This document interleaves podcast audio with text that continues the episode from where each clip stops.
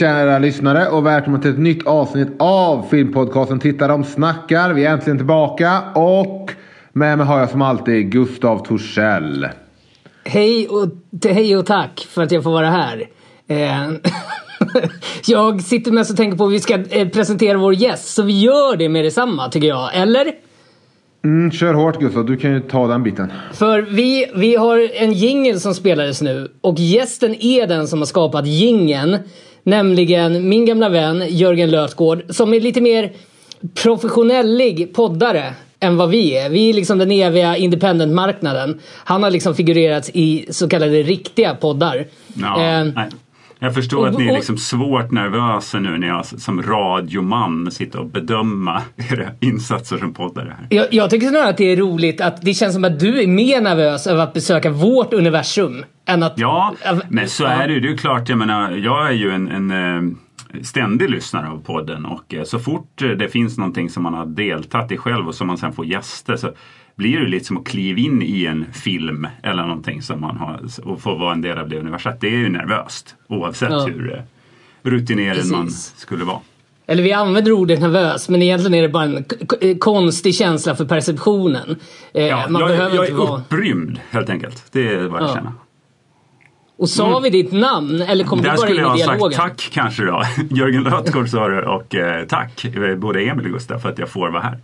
Ja, Som det är roligt för att, att parafrasera Gustavs inledning av podden. ja men det är väl trevligt, ja, det är väl trevligt att du eh, är villig att sänka dig till vår nivå. Um, men, och tack igen då för, redan nu kan jag tacka för uh, musiken, vår jingel.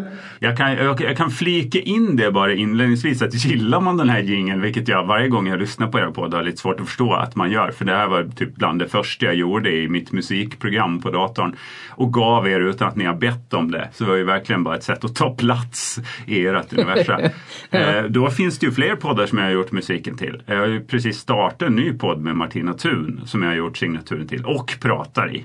Så eh, tycker man om eh, min musik och när jag och Martina Thun som absolut aldrig får träffa varandra egentligen enligt Sveriges Radio eh, då kan man lyssna på förutfattade meningar på I Like Radio eller ja, där man hittar den här podden till exempel. Överallt där det finns poddar finns ju den också.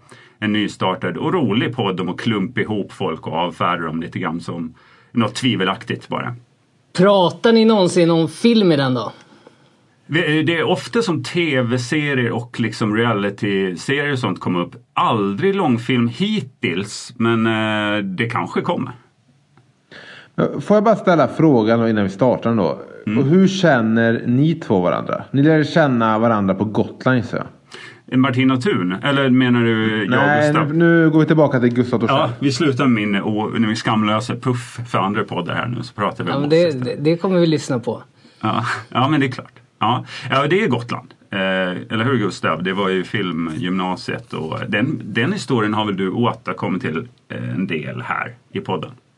Det kan nog ha nämnts. Jag, jag har ett dåligt poddminne. Jag föreslår ju till exempel, vi har hållit på i 200 avsnitt och jag börjar föreslå filmer där Emil får säga att den har vi redan gjort ett avsnitt om. Ja, eh, just det. Men Vad däremot hemskt. apropå... Du har liksom glömt hela långa samtal och, och att du har sett filmen också. Ja, verkligen. Och även saker Emil refererar till att jag har sagt och sådär. Men eh, det finns även där, i, i, i och med att vi kan rekommendera en massa olika poddar, så finns det ju en Jörgens sommarpodd där det går att lyssna på lite hur vi träffades, eller? Ja, just det. I Via Lascaris, ja. min, gamla, min nedlagda podd-feed, eh, så gästar ju du och pratar om eh, hur vi skulle eventuellt göra någon slags coming of age historia av mitt liv och, och min skilsmässa och allt sånt där. Väldigt eh, utelämnande och olyssnat avsnitt. Ingen gillar ju när någon liksom pratar om sig själv i tredje person och skriver liksom, påhittade filmmanus om sig själv. Jaha, vad tråkigt. Ja, tycker jag, alltså, såklart jag tycker det är tråkigt att så här, det minst lyssnade när jag gav mig in i leken. Liksom. När ja, jag besökte men jag ditt universum. Vela Skaris var så jäkla mycket en skämtpodd liksom och det där var ju Det är ett bra samtal och det ligger ju där. Det, Vela Skaris, vilket ja. avsnitt vet jag inte men det är mitt som, Jörgens sommar tror jag det heter i alla fall. Så Emil, du får, du får googla det sen så får du svaret på din fråga hur vi känner varandra. Men vi har känt varandra länge i varje fall. Länge. Jag, vet, jag, lys jag lyssnade på det när det begav sig men... Uh, Ja, ännu ett samtal då man har glömt kanske. Man kan ju Ja, säga att. Jörgen är min Tony Savela. Vad Tony Savela är för dig. jag vet inte vad det innebär. Men okej, Ja. det är lugnt. Då har vi i alla fall Ja, lite, inte jag heller, jag bara håller med. ja. Ja, men hur som helst, du är med oss Jörgen, det är väldigt trevligt. Och nu kan vi gå in då på vad vi ska prata om idag.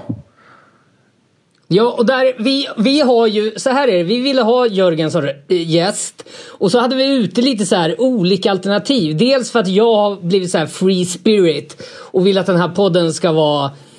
eh, Vi får prata om vad vi vill helt enkelt. Eh, och då blev ju det lite följdfrågan till Jörgen så här. Okej, finns det någon film du vill prata om specifikt? Där ju du Jörgen sa så här, ja, men helst inte någon så här komedi. Eftersom du har eh, sysslat mycket med humor. Ja, det Eh, är och då liksom det- humor jag har hållit på med hela tiden och jag märker att som alla, alla tjejer jag någonsin har varit tillsammans med har bättre koll på amerikansk komedi än vad jag har. Alla komiker som håller på med stand-up har bättre koll på amerikanska komiker eller, eller amerikansk komedifilm än vad jag har. Så att det är liksom, jag har ju sämst koll på liksom, am- framförallt amerikansk komedi. Så att jag är lite Ja. rädd för det ämnet. Du, du har ju inte betat Will Ferrell-filmerna som vi normen har gjort på det samma sätt. Nej, och det, kanske ännu sma, lite liksom grövre collegebetonad humor. Alltså jag, jag har ju lite problem med humor som de flesta komiker har eller folk som håller på med humor. Man hatar det också lite att, att se det. Liksom. Och därför har jag ju fastnat i någon slags så här, åtminstone liksom chimärt, någon slags Eh, ja, vad ska man säga? Man kan ju inte kalla det för liksom lågbudget eller alternativa filmer, men som har den tonen i alla fall. Som är ganska långt från mitt va- vardagliga liv. Ja. Och när vi, när, när vi diskuterar, för det, innan vi säger filmen som eh, valet föll på så kan vi säga att titlarna som dök upp. För dels diskuterade kanske att det skulle bli Lars von Trier. Eh, men det, det blev det inte, men du är ett fan av Lars von Trier. Ja, alltså, jag är ett fan av honom. Lars von Trier, men det är så många och han är ju så liksom omtvistad och det har säkert skrivits här eh, uppsatser, tror ni inte det? På olika filmutbildningar om hans eh, filmspråk och så. Och det är lite som med David Lynch, att alla har en uppsats i sitt huvud redan om honom. Ja. Men, men sen tycker jag vi hade ett annat innan vi presenterar filmen som Jörgen har valt att för övrigt göra en temperaturlista på. Eh, det, då, då var det en som ba, inte går att se på SVT Play utan bara i eh, SVT, alltså i mobilen. Finns den ba, har man bara tillgång till den. En Jag lyckades bara hitta den så i alla fall genom att söka upp den via... Jo men jag liksom, försökte via- sen också så det stämde. Och, det, och det, vad heter den? Hunden som log, en äh, gammal ungdomsfilm. med- Det, jag tror att det är... Eh, fan, nu har jag namnafasi idag, dagen till ära också. Vad, vad heter familjen där alla är skådisar? Du menar, det är Alexander Skarsgård, alltså Skarsgårdsfamiljen. ja. Skarsgård, Alexander Skarsgårds första, första roll tror jag att han gör i Hunden som log. Okej, jag trodde alltid det var Åke och hans värld som han var med i först. I Okej, liten det, roll. det är mycket med Här är i alla fall första huvudrollen kanske då. Ja. Men, Om en okej, men, och detta, baserad på en... jag gissar att detta är en tv-film från din barndom helt enkelt. Ja, exakt så. Eh, Jag tror att den är producerad helt av SVT, va? Gustav, har du bättre koll Ja, nej, alltså jag hade inte koll på den här eh, hunden som log. Eh, jag tänkte att Emil kanske hade sett den för att jag fick för mig att den till och med den, är är så från jävla 89. gammal. Ja. Den är från 89. Men det är ju den författaren som faktiskt har gjort, alltså alla har vi någon Ulf Stark favorit. Mm. Eh, för det är väl Ulf Stark som skrev Dårfinkar och Dönickar. Ja. Det tror jag. Ja. Som man ju också såg som blev tv-serie. Det känns som SVT hade någon sån liksom eh, option på allt han skrev. Så det där gör vi rörligt på så småningom. Liksom. Ja men d- han hade ju, alltså jag skulle, jag, jag vill läsa om Dårfinkar och Dönickar faktiskt. Han är ju död, Ulf Stark. 2017. Det förvånar mig inte. Nämn någon som inte är död. Jag känner lite så, jag sitter och ser en gammal film från 82, Domslutet. eh, Med Paul Newman. En sån här film jag har längtat efter hela mitt liv. Men som inte har blivit av. Den har, den har liksom inte dykt upp på TV. Den har varit för dyr att köpa import när det var VHS. Och nu har jag hyrt på iTunes hyr en sån här sjaskig kopia så att det är långa huvuden. Eh. Men, men det spelar ingen roll för att den är, det, den är regisserad av Sidney Lumet, Lumet, eller Lumet. Eh, och den är jättegod. Men då tänker jag på det när jag ser filmen att så här. Alla är döda. Så jag märker att jag börjar googla så här, Paul Newman som dog nyss tycker jag. Men det är 11 år sedan. Eh, Jack Warden, för det, är- det, det är en så här ganska gubbig film. Så att man vet att de är döda. Men jag har vuxit upp med dem. Eh, det är bara den enda kvinnan i filmen som lever, Charlotte Rampling. Eh, Men det, det blir vanligare och vanligare att så här, ja, alla är döda i filmen Men det som har drabbat mig lite på sistone är ju så här, tillbaka till någon slags jävla narcissistiskt perspektiv då, men att det är en massa svenska nöjespersoner. Det var inte länge sedan Arne Weise eh, klev, klev av stolen här. Men eh, som vi har haft fördelen och förmånen att få jobba med när vi har satt upp shower. Eh, och av dem, alla de vi har jobbat med, vi, vi sökte ju upp så lite legendarer för att ha med dem på scen. Och den enda som lever nu är väl Sven Melander. Resten har liksom trillat av pinn. Och det känns ju som det var nyss. Som man... Vilka är resten? Det, det, det, som exempel Johannes. Brost är ett bra exempel eh, som vi fick ha med innan, innan Avalon, innan han liksom vände sin egen båt och seglade iväg eh, på dödens hav. Det kändes som att han fick ändå sin upprättelse rent folkligt innan han eh, klev av. Men eh, när vi hade med han och satt upp en show med honom så var han mitt i någon skattetvist och folk var efter han. Och det, var, det var ganska häftigt att få jobba med en person som man växt upp med på film och tv och som var illa ute. Som man på något Ja, sätt så här, ja. gav lite pengar och tog in i värmen på Sveriges Radios replokaler. Liksom för att, Jobbade du med Arne Weise? eh, Arne Weise har vi också haft med eh, i en julshow såklart på, eh, Ja. på Radiohuset. Jag tycker, jag tycker det är tråkigt att Vice inte fick chansen att vara julvärd en sista gång. Ja, du tycker att han hade mer att ge där? Ja, men det känns som att han kunde fått en, komma tillbaka en gång. Och jag, jag, jag känner bara på något sätt att han nog hade velat det också. Men det, det tror jag absolut, men tror inte du att, att det var bra att SVT var så här, men alltså det är bättre att låta eh, liksom the legacy vara vad det en gång var. Det är lite så här, titta inte på liket. Han var ju väldigt risig i slutet och Han var ju risig i flera år mot slutet. Ja. Lite som min farfar, att så här, såg inte liksom så här, såsfläckarna på kinden och sådär. Men plus att man, jag såg hans sista julhälsning och då hade han ju lite börjat så här, tappa ord och så här, fortfarande lika professionell. Men uttala ord, för han var ju, hur gammal blev han? 89? ja, något sånt ja. 88 Ja. eller 89 tror jag. Jag, okej, jag har aldrig sett det där problemet med att, där med att man ska sluta på topp. Jag tycker det är liksom någon sorts, någon sorts eh, teoretisk idé som inte spelar någon roll. Det är samma som nu när Kiss är ute på sin eh, avslutningsturné på riktigt. Och det debatteras bland fans. Ska Ace, som nu är värdelös, gitarristen. Borde han vara med eller borde han inte vara med? Och jag säger, men fan klart han ska vara med. Vem bryr sig om han har blivit sämre? Man inte sätter solorna. Eh, jag menar, vad fan, vad spelar det för roll? Det är ändå, det är ändå mer kraft i att se dem. Det hade varit, mycket, det hade varit mer... Det hade, det hade gett mig mer att se Arne Weise vara värdelös som julvärd. Än att inte få se honom alls. Det skulle vara humbling att ett så här, på, påminnas om att det är så livet går. Alltså du blir gammal och värdelös. Liksom Ja, och det han gjort innan försvinner inte ändå. Det är samma nu. Eh, Jag pratade med en kompis som, som tvekade om han skulle gå och se Bob Dylan eller inte. Nu eh, någonstans i USA. Och så var han så, ah, men fan han är inte bra längre. Han är inte bra. Jag har inte sett honom. Men, så det är lika bara skita i det och minnas hur han var. Och Jag säger, vad spelar det för roll? Nej, det är, om han precis, är det, kass. Det där är ju en, ett invand... Det, är, det blir ju faktiskt åldersrasism. Jag, jag tänker när jag såg eh, Morricone, ko- filmkompositören, Mm. eh, i Globen. Och han är ju tvungen att sitta ner på en pall för han, har såna, han är gammal. Och han har ryggproblem. Eh, och och där direkt känslan kommer mig att så här, eh, det hade, så här, Dels att det hade varit häftigare att se honom när han kunde stå upp och dirigera. Men Mm. sen kommer eh, känslan även att Va? Nej, jag får ju uppleva honom. Och som ni är inne på så känns det ju värdigare att man kanske så här får se det normala åldrandet med idoler. Så att vi slutar se ner på ålderdomen. Även om vi inte säger att vi ser ner. Jag jobbar ju med äldre. Även om vi säger att vi inte ser ner på det så ser vi ju ner på åldrandet. Alltså, Ja, alltså, och bara liksom i fallet Arne Weise, SVTs självklara hållning att nej, han ska minnas för sin prime och liksom, jag tror Ja. inte att man ens har fört samtal inne på SVT om att det vore bra mot åldersrasism att låta han jul Jag tror inte ens de fattar det glappet. För det var ju nyligen nu hon som har recenserat böcker i God kväll i evigheter som fick gå för att det ska föryngras. Där man kände så här att det är SVT, det det blir lite klumpigt Mm. när de använder de termerna.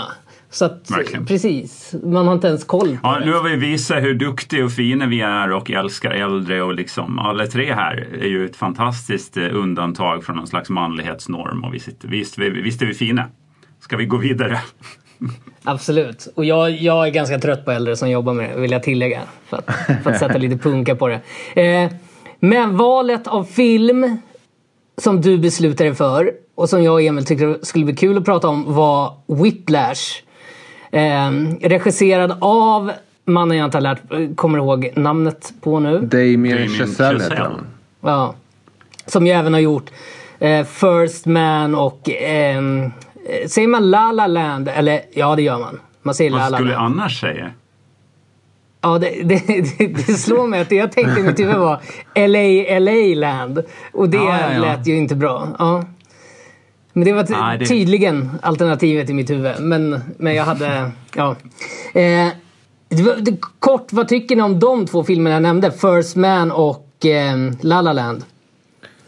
Uh, First Man har jag inte sett. Uh, La La Land såg jag aldrig på bio. Sen kom den till Netflix till slut och tänkte jag väl att det här är den film man ska ha sett. Så såg jag väl första scenen där på någon motorväg i någon, i någon kö och folk bara sjunga och då stängde jag av. Ja, det var din. Det- Eh, och Jörgen? Det, det var ju eh, precis anledningen till att jag aldrig såg La La Land. Jag har inte sett någon av de här två filmerna. Däremot så är väl eh, Damien Chazelle också medförfattare till den kanske enda se, sevärda Cloverfield-rullen. 10 Cloverfield Lane. Den har jag sett. Ja, det- ah, okej om vi pratar, ja just det. Han eh, har skrivit lite också. Det har han gjort för att min gudson Ludvig nämnde, han blev så glad att vi skulle prata om Whiplash. Han spelar ju trummor och blev till sig när han hörde det. Och då sa han så här, har du sett eh, då finns en annan film som han har skrivit just och inte regisserat. Som inte är, jag tror den är från 2013. Grand Piano, Piano heter den. Med Elijah Wood. Som också är någon så här, han är Ja, den pianist. tr- Va? Det är den Hitchcock-thrillern va? Där han måste spela... Ja, eller det är ju inte en Hitchcock-thriller i och med att Hitchcock är död. Jo, jo, men en Hitchcock-esk. ja, ja, jag fattar. Eh, ja, precis. Han sitter på scen. Han måste spela. Han är en eh, pianist med scenskräck som måste fortsätta spela för han har typ en sniper som sitter och siktar på är honom. inte, är inte så här, sn- sn- sniper, är inte det typ John Cusack eller sådär? Ingen aning. Jag bara snabbt gick in och kollade vad den var när, när Ludvig nämnde det för typ 75 minuter sedan. Så att, det vet jag inte. Men det är ju kul om. John Cusack. För vad har hänt med John Cusack? Det, det gick jag och tänkte på häromdagen. Jag, jag tänker ibland så varför har, har ens John Cusack någonsin varit en grej? Jo, fast Men- han, har- han har haft sin äkta charm. Men däremot såg jag hans syster Joan Cusack i någon film. Där jag också blev förvånad. Varför dyker hon upp här? Vad var det? Var det en tv-serie? Vi struntar i det, för jag kommer inte komma på det nu. Ja. Jag bara hade en, en bild av att John Cusack blev för eh, eh, reach. Alltså det kändes som att han blev väldigt normal i en massa intervjuer och blev så här en vanlig kille och folk hade liksom berättelser om att de umgicks med honom. Alltså att han blev väldigt så här, o, eh, vad ska man säga, o, eh, integritetsriden. Liksom hans narcissism helt smälte bort. Att det var liksom, att han blev ointressant helt enkelt i branschen på grund av det. Det var bara någon mm. känsla jag hade. Ja, jag har ingen aning. Jag har aldrig sett honom i intervjuer. Jag tänker mest att han... Att han, hade han sig här, i något politiskt sammanhang och du vet, alltså blev så här väldigt så här, ja nu är vi hemma hos mig och filmar. Alltså att det var väldigt så här att han blev en Jag, liten... jag, tror att, jag har väl sett han mest som um, lite likt Matthew Broderick. Att det är en sån skådis som bara håller mellan 25 och 30 till 35.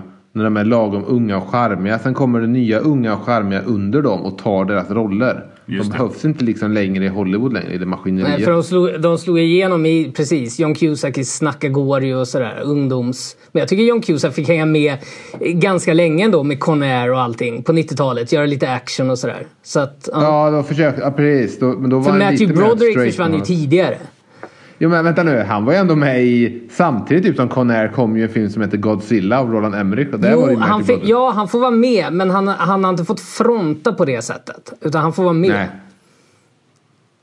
Ja, och det, är det så med Cusack också då? Har inte Cusack lite biroller eller? Jag tror att han har lite likt Ray Liotta gått över. Jag tror att jag har sett John Cusack i sådana här alltså, direkt till videofilmer. Ja, han har blivit mer så. Thrillers och så här. Ja.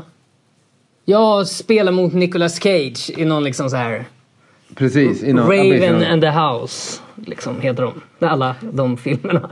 Men Eh, Cage, han är fortfarande stjärna eller? Nicolas Cage eh, sägs som att han blandar och ger mellan direkt till video thriller som sagt då. För att få in pengar, den är värdelös. Och sen ibland gör han en film som den här Joe som kom för några år sedan. Eller att han, han tar, eller den här, du såg den här skräckfilmen va Gustav? Vad hette den? Mandy? Ja, den var pretto. Som vissa Ja älskar. okej. Men han gör vissa sådana mindre produktioner för att ändå, antar för att kunna du vet kalla sig skådis med något Ja, men och för, som sagt, han blev ju bank... Han var ju så rik. Typ hade så här levande tigrar i taket och sånt där. Och sen blev han bankrutt. Så att han spelar väl in åtta filmer om året liksom för att... Det är verkligen Rädda roligt att det är din bild av rikedom Gustav, att man har eh, tigrar i taket. ja, ja, jag vet inte vart den kommer Här kommer läkarsons eh, laterna fram. Du, du, är så här, du har växt upp med vita tigrar i taket. Ja, jag, jag bor i Södertälje nu, men vadå? Det vet jag ju från stan att man hade tigrar i taket.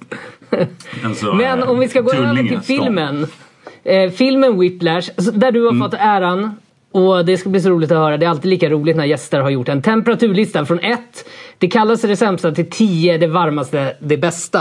Ja. Eh, och eh, hur var det att göra en temperaturlista då? Du som har lyssnat på podden och hört våra temperaturlistor. Mm, ja, men verkligen en förhöjd känsla av att liksom hålla på med något som man har sett i eh, en film. Typ. Att så här, inte vet jag, jag har gett inget bra exempel. Nu skulle man ju haft ett jättebra filmexempel sådär. Att man eh, plötsligt får liksom dreja något som i Ghost. Va? Att ha liksom Ja. ande bakom sig som står och gnider en över armarna och kysser en på halsen. Min, min konstiga liknelse var att så här, plötsligt är man pjäsen i spelet Cluedo.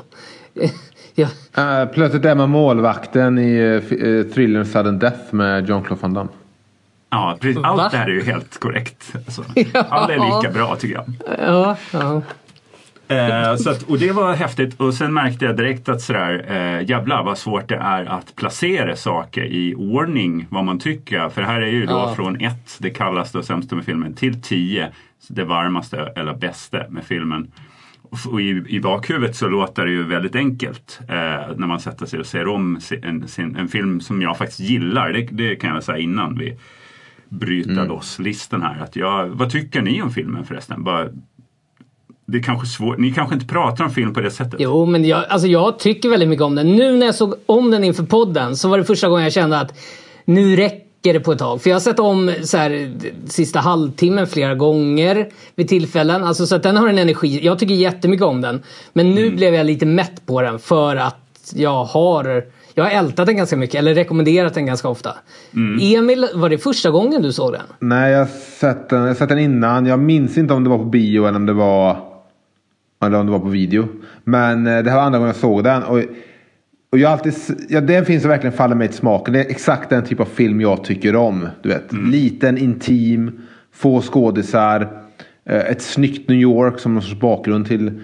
Men ja, jag tycker det är en bra film. Men den här gången, lik dig Gustav, även om jag bara sett den två gånger då, så var jag lite mer mätt på den den här gången mot första där jag var mer så här ja, överväldigad nästan av, att, hur det, av den. Ja.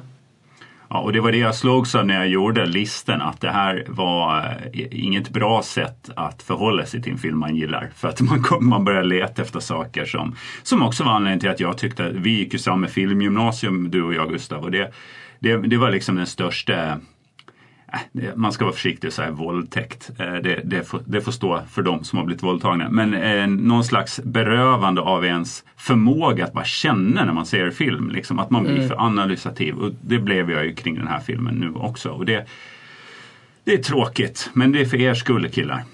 Ja. Och man, man vänjer sig. Vi som har gjort temp, då, det, för det, det gör Ja. inget längre. Man, man bara kör och så kan man ändå leva i den där känslan man har av filmen sen efteråt. Men sätt igång. Mm. Eh, vi, vi kan ju säga det, den kom 2014 den här filmen och är en lågbudgetproduktion. Och jag tror inte att jag hört talas om den förrän eh, ja, kanske 2018. Eh, I någon form av internetbaserad trailer, kanske via Facebook eller någonting. Och, och hade den på min att se-lista eftersom jag själv är gammal trummis och sådär så var det mycket i den ganska otydliga trailern som ändå var tilltalande. Eh, inte, no, eh, inte bara liksom foto och ljus och sådär, att den såg spännande ut på det sättet. Men att den också hade det ämnet då. Så att jag är lite förvånad över att den, eh, att den har tagit sån tid. Nu, nu eh, ligger den ju på, på eh, Netflix och sa du SVT Play också eller? Ja, nej. Nej, nej, det, Nej. det var när vi pratade om något annat. Men eh, den är ju i alla fall väldigt accessible nu liksom, vilket, vilket eh, är skönt tycker jag. Eh, bara inledningsvis att det är ingen ny film det här utan den, den har ju några år på nacken.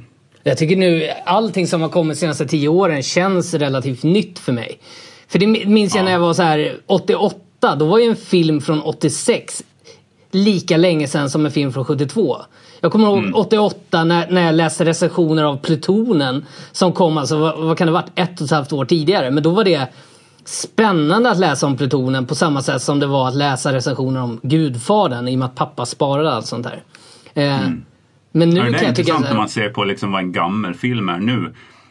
Precis som du säger under ens uppväxt. När liksom folk pratar om 70-talsfilm på 80-talet. Det var ju det egentligen inte gammelfilm men man kunde ju se direkt när man fick se en 70-talsfilm, Hajen låt säga på TV. Att det var ett Ja. helt annat språk och ton och att det var en annan tid. Man hade så här, jag minns vi hade så här 50, nej 60-70-talsdagar i högstadiet när man skulle klä ut sig som om det var 60-70-tal. Och det här var på 90-talet.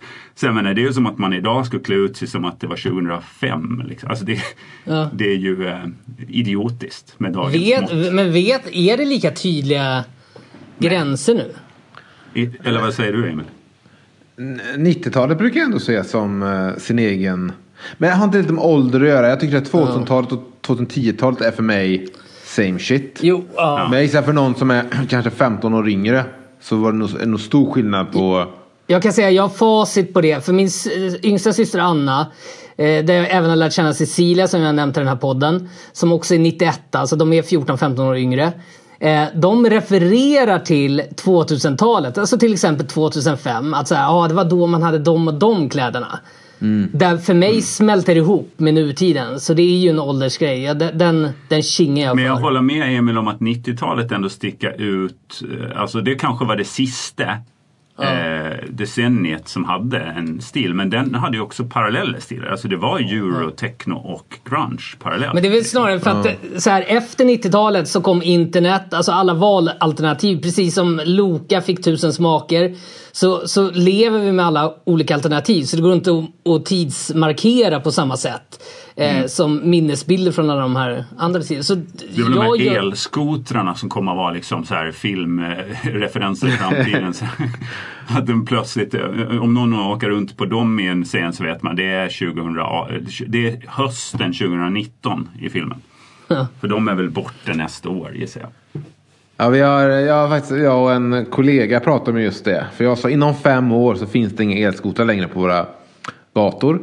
Och han sa, han, och han sa två år. Ja, jag skulle nog säga nästa Då har de här sommar. kinesiska jävla eh, investerarna och tillverkarna, då har de tjänat sina pengar. Finns det liksom ingenting att tjäna längre för ingen bryr sig längre och så bara försvinner de.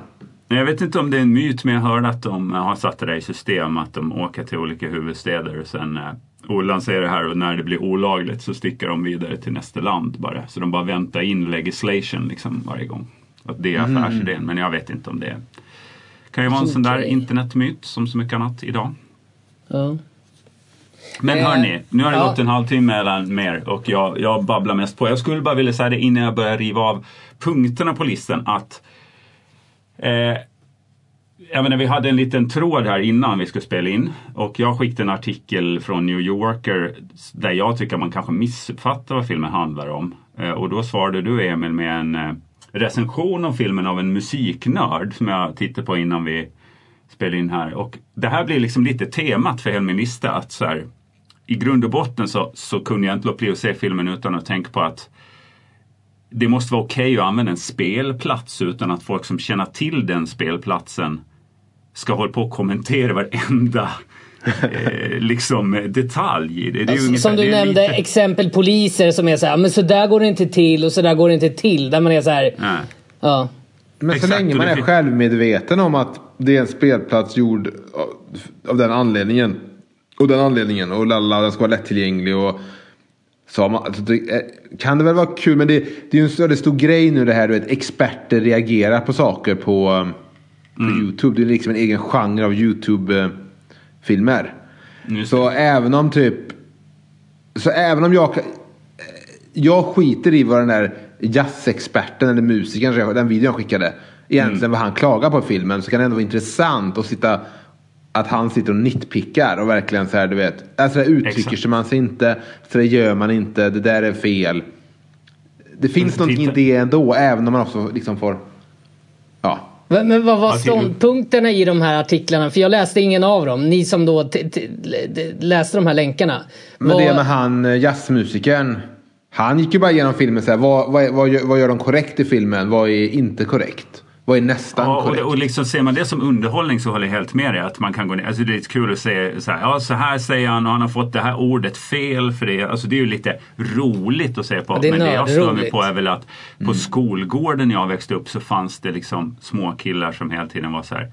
En riktig rökare Eh, de- de har eh, inte trimmad tändare. Alltså, en, alltså man hela tiden ska poängtera, nu tar jag det mest white trash exemplet, men så var det där jag växte upp. Där rökte folk i mellanstadiet och man jämförde. Hur, hur, man, hur är man en riktig rökare? Ja, man har till exempel egna cigaretter och man trimmar inte sin tändare. Utan Men det är, ju, liksom vara... för det, är, det är ju samma människor som när, när, när man berättar någonting runt ett bord. De här människorna som säger men så gick det inte till. För att man Mm. berättar en bra historia men så ska de gå in i detaljer för de vill se den här. Lite som när jag gjorde dokumentärfilm för Sveriges Television. Och en annan kille gjorde en dokumentärfilm och han tyckte inte min...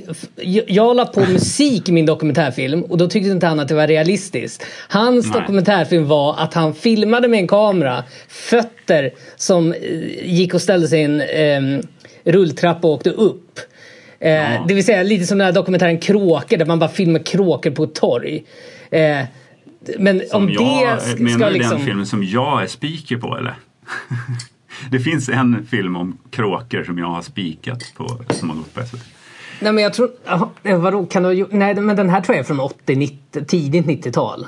Det var Jag förstår någon- precis vilken typ av film du menar Ja. som bara har en plats på SVT. Liksom, när någon som lika gärna kunde gjort en videoinstallation får chansen Ja. att göra en dokumentär. Det det finns är en lite jättebra sån dokumentär som heter Spårviddshinder som ligger på SVT Play. Där man i princip till improvisationsjazz filmar folk som kör sönder sina bilar i, i Gamla stan där, eller Slussen, där de håller på att bygga om eh, och har byggt så här hinder. Den är väldigt bra. Om den ligger kvar på SVT Play så är det ett tips. Ja, vad, vad hette den igen?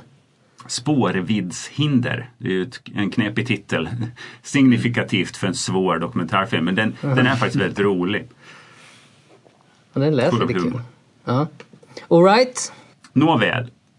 På punkt ett i denna temperaturlista över Whiplash, alltså det kallaste eller sämsta med filmen, ligger, hör och häpna, musiken. Okej. När, eh, jag tänker främst då på i öppningen av filmen, alltså när Andrew lämnar skolan i filmens öppning. Eh, Andrew är ju vår huvudkaraktär som vill bli bäst på jazztrummor i världen om man inte har sett den här filmen och ändå bestämma sig för att spoiler-lyssna på skiten. Eh, Då går han genom ett nedsläckt och ångande och stökigt och folkfyllt New York by night som du nämnde att du gillar lite Emil i filmen.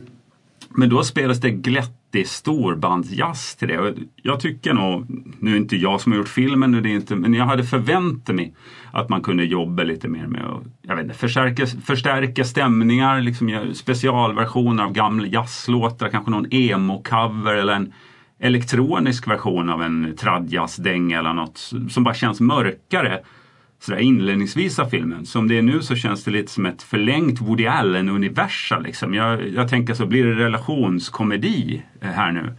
Och det är med mycket dialog. Så här, för det är ändå en film som handlar om musikskapande och spela musik. Och då kunde man liksom låta musiken göra mer i filmen och för filmen just därför kanske. Vad säger Emil som älskar musik också? Jag, för jag, jag ska välja, jag, för jag, jag, jag lyssnar nu på vad du säger och kan köpa det men märker att jag, min perception registrerar inte musik på det sättet. Jag registrerar mest när det är en fin melodi någonstans. Men Eh, du men- älskar, älskar ju soundtracks Gustav. Du, du är Jo. liksom den jag känner som bara lyssnar på soundtracks från olika filmer. Den här har ju inget soundtrack. Alltså den musiken som finns i filmen är ju ganska menlös och det tror jag den här nörden som vi pratade om innan som har recenserat den utifrån ett jazzperspektiv pratar om också. att det är ganska dålig originalmusik för att handla om jazz. Liksom. Ja, för det kan jag hålla med om. För när, för när du säger musiken, då tänker jag ju på musiken som är integrerad med eh, storyn. Alltså de numren som han ska liksom lära sig att sätta och trumma. Men så fort det är någon dialog mellan han, han och hans tjej och sådär så blir det väldigt ordinärt. Det tänkte jag på. Mm. Och det kan jag förstå för att det handlar så mycket om musik och de berättar genom att det spelas musik och hamras på trummor. Så att de tänker att publiken inte orkar kanske. Liksom, Men i så fall hade ju mitt grepp, i och med att det är en intim film, i och med att han ändå fick lite fria tyglar, så hade jag, mitt val hade varit att då får det vara tyst där. Tyst när Helt han inte tyst. spelar musik. Ja. Mm. Det hade varit ett snyggt, eh, det varit eh, snyggt rent estetiskt att filmen var helt utan pålagd musik. Den enda musiken var det man hör i scenerna. Ja. det kan varit snyggt att jag gjort det på. Kan det vara även, för då kan det ju vara introt när han går där. Så det enda musiken man hör det är en så här insvepande liksom, alltså gatumusiker och så vidare och så vidare. Gatumusiker, någon radio i en taxi som står och spelar någon ja. arabisk låt kanske. Alltså att liksom visa på att det pågår musik och ingen bryr sig om den. Där hade man ju liksom en missad möjlighet på något sätt. Att, mm. För han älskar ju musik och eh, bryr sig om det på ett helt annat sätt. Och då, ja, som vi är inne på. Dessutom, jag har lite tillägg på den punkten, så stör jag mig ofta i film på när man ser någon då spela kanske plock på en gitarr, det sker oftast i, i bakgrunden eh, när det är en dialog eller något på ett bröllop, men vi hör ett ackord spelas. Alltså det här klassiska liksom att man inte limmar ljudet med bilden. Ofta är det då ett annat ackord än det som tas i bild också. Det här är en film om att spela musik och då måste varje virvelslag, varje kraschsymbol sitta, tycker jag. Och det, det, det gör det ju han, han jazzexperten i den videon ja. som man kan youtuba fram väldigt enkelt. Um, han nämner just det att, att det inte riktigt sitter. Men... Alltså, framför det jag reagerar på är i slutet av filmen. För det sitter rätt bra. Det tänkte jag på ganska långt in i filmen. Fan, de har ändå ansträngt sig för det är ju svårt att synka upp. Alltså ljudet du spelar in är inte det ljudet du har på filmen såklart och så vidare. Du gör pålägg. Så de gör det rätt bra rätt långt. Men i slutet är det som att man inte orkar vara exakt längre. Det, det är lite synd. Men det, det, det, kan väl gå under någon slags nördsmalhetsfriande dom. Liksom, jag, det... jag har ju aldrig spelat ett instrument så att jag, jag uppfattar inte det. Ja, alltså, jag du vet ju en symbollåt ändå. Alltså, och så slår någon Jo men han, alltså, han sitter ju bara och bankar på allting. Min, min hörsel hinner inte med att se vad som är synkat. Och, och jag som är tondöv. Jag måste erkänna att jag direkt från början aldrig riktigt kände att det lät så bra. Eller du vet sen när han satt och trummade. Jag tyckte bara att det här är bara oväsen. det, det, det, är väl så improvisationsjazz. Men hade det varit mer lounge-jazz han spelade så kanske jag hade kunnat gunga med lite i soffan. Men nu tycker jag bara, han slår ju bara. Som ja. apropå åldern, alltså så här, vi, vi är runt 40-strecket och liksom det, det, är oväsen. Ja, och, ålder och brist på nördighet för att det är lite den där musiknörden som vi refererar till i det här klippet. Han pratar ju om hur dålig musiken är i slutet av filmen när Fletcher spelar piano på någon slags påhittad piano jazzbar. Live jazz mm. står det liksom. Eh, och, och, att det är väldigt, väldigt dålig jazz som spelas där inne och han reagerar på det. Eh, och det är väl lite den musiken du efterlyser då. Kan det vara lite lugn och ro för Emil? lite plinkisiano bara. Eller, eller om man har sett försatt filmen i, mer, i en annan, i en annan eh, miljö, alltså bort från jazzen. Hade det varit mer mm. någon sorts hård, jag kan, kan höra lite såhär Peter Christiga eh, trumsolon. Mm. Då hade jag varit såhär, det här känns skönt. Nu kan jag, du vet, fan nu missade han symbolen där. Då hade jag kanske till och med sett det. Nu går ja, det fort precis. för mig. Men jag tycker det var en bra punkt ett och att den nysslade upp lite Whiplash. Alltså så här, för vi, vi alla tycker väldigt mycket om den här filmen och då älskar jag att så här, här kunde man hitta en så här, kritisk punkt ett som är ganska talande för hela filmen. Men hur man ändå kan tycka väldigt mycket om en film trots att då musiken brister i en musikfilm. Eh, punkt ja. två. Och det där är intressant att du säger det, för jag kommer till det längre ner i listan. Är det här en musikfilm eller inte? Men mm. punkt två, eh, den har jag döpt till lågbudget eller är det kanske vår tid? Och det är ju en mycket kryptisk, något av en så här, ett clickbait till rubrik. Så låt mig då förklara. Det känns som en film som om det hade varit 70-tal hade varit en ganska, ja en blockbuster med Dustin Hoffman i huvudrollen.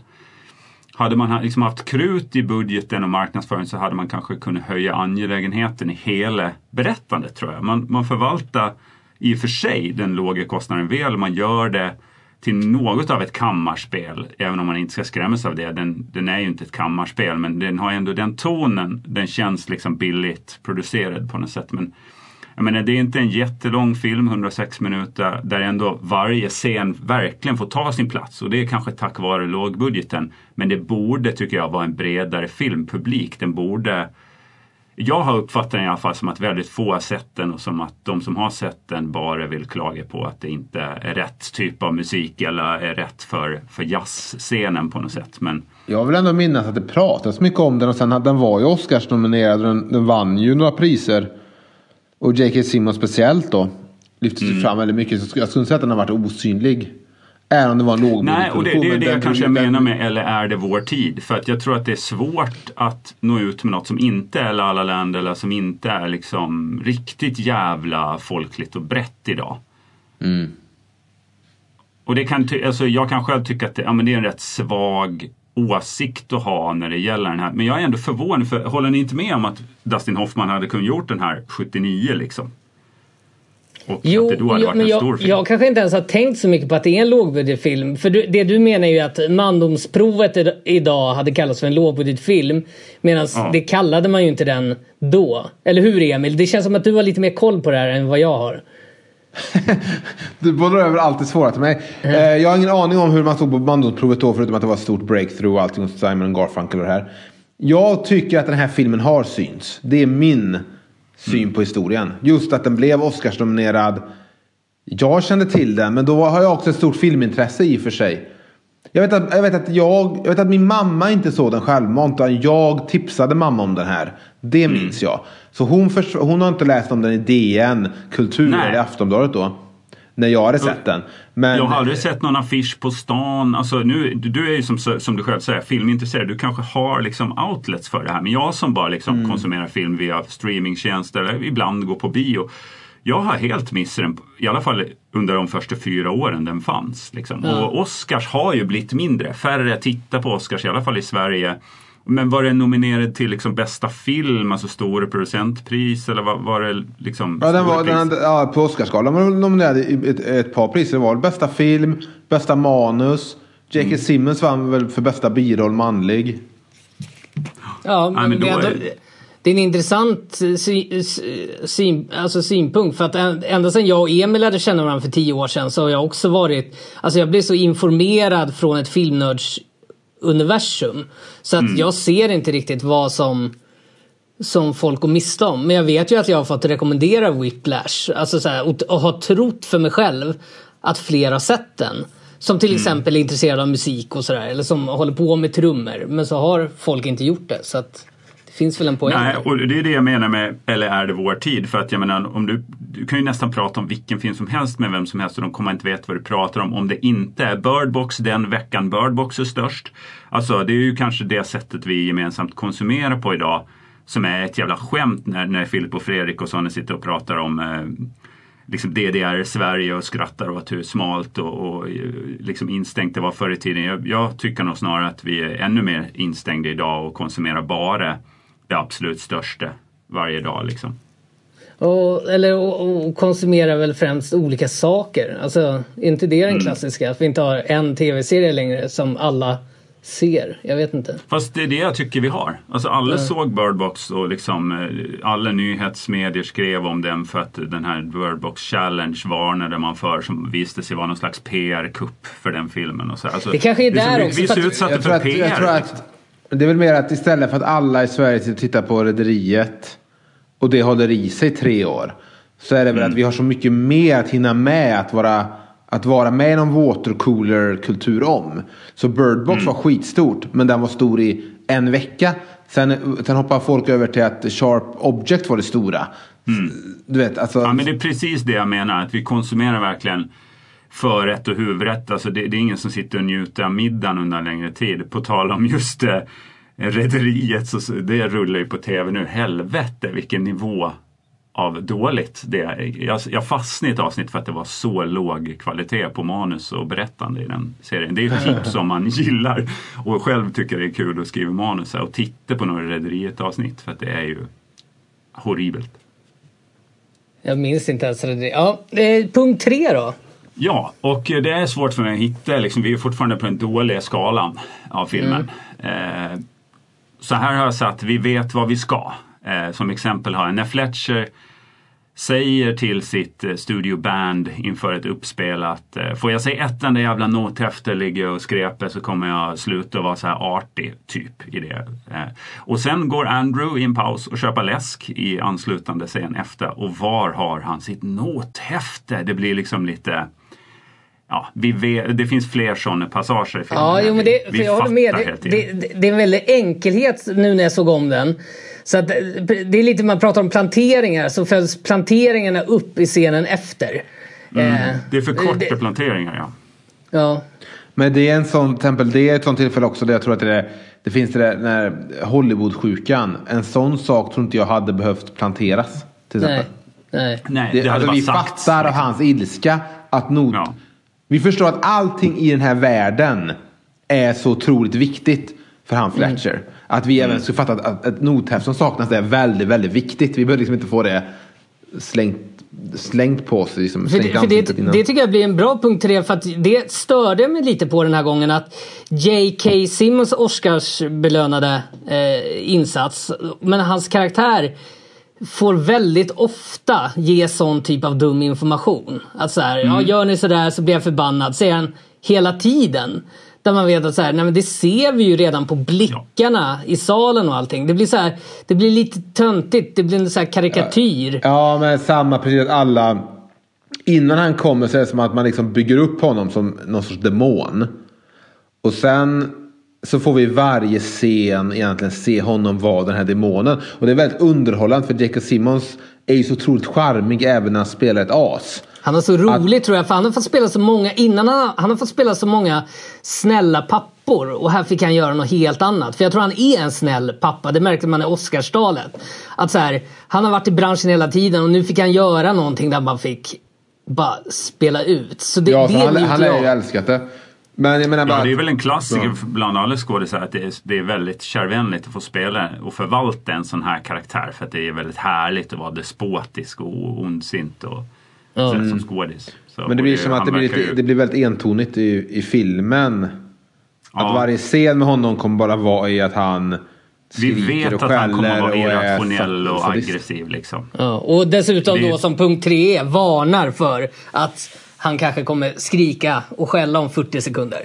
Ja, mm. och det går för, vi hinner inte glömma bort det. Liksom. Vi, när han kör, stoppar i pengarna i läskmaskinen så ser vi att han, alltså det blir lite övertydligt berättat helt enkelt. Det är ingen ja. större deal i en lågbudgetfilm. Nej, men jag, men jag håller med om att den är, det, det blir lite svagt. För att den, när man ser filmen första gången då är man så otroligt med i energin. Mm. Men när man då har sett filmen eh, redan en gång då märker man att den är lite, alltså så här, den förenklar väldigt mycket, alltså många manusval och sånt där. Så jag tycker man Ja, och jag, jag var helt, jag var liksom med i att eh, jag visste inte vad jag skulle tycka om karaktärerna. Alltså jag var så uppslukad av Andrew liksom, som är vår protagonist, som är den vi, vi liksom gillar och ska hänga med utvecklingen för i filmen. Och Fletcher som, som är, ska vara liksom den här onde demonen men som vi också gillar. Jag kommer till det lite senare i listan här. Men, så att jag, jag la inte märke till det heller första genomtittningen.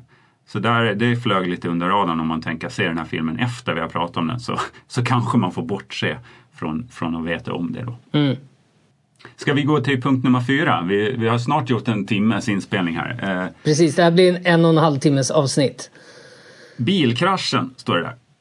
Åh, oh, skönt. För det, jag, nu avbryter jag dig innan jag har fått säga din rubrik och förklara. Men helst, jag tror att vi, har, vi kan ha pratat om den här filmen i podden när den kom. Eller så gjorde vi inte det. Vi har pratat om ett annat sammanhang.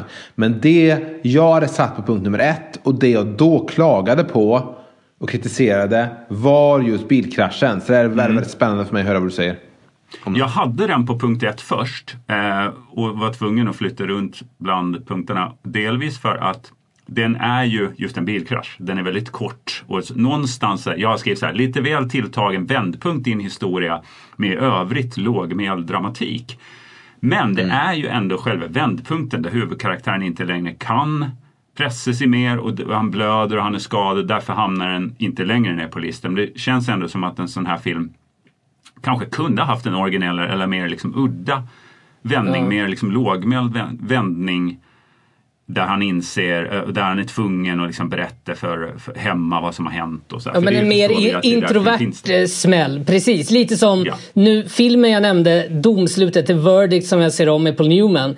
Som är så snyggt manus för att alla sådana val genom hela berättelsen och det, vad ska man säga, det är en courtroom drama.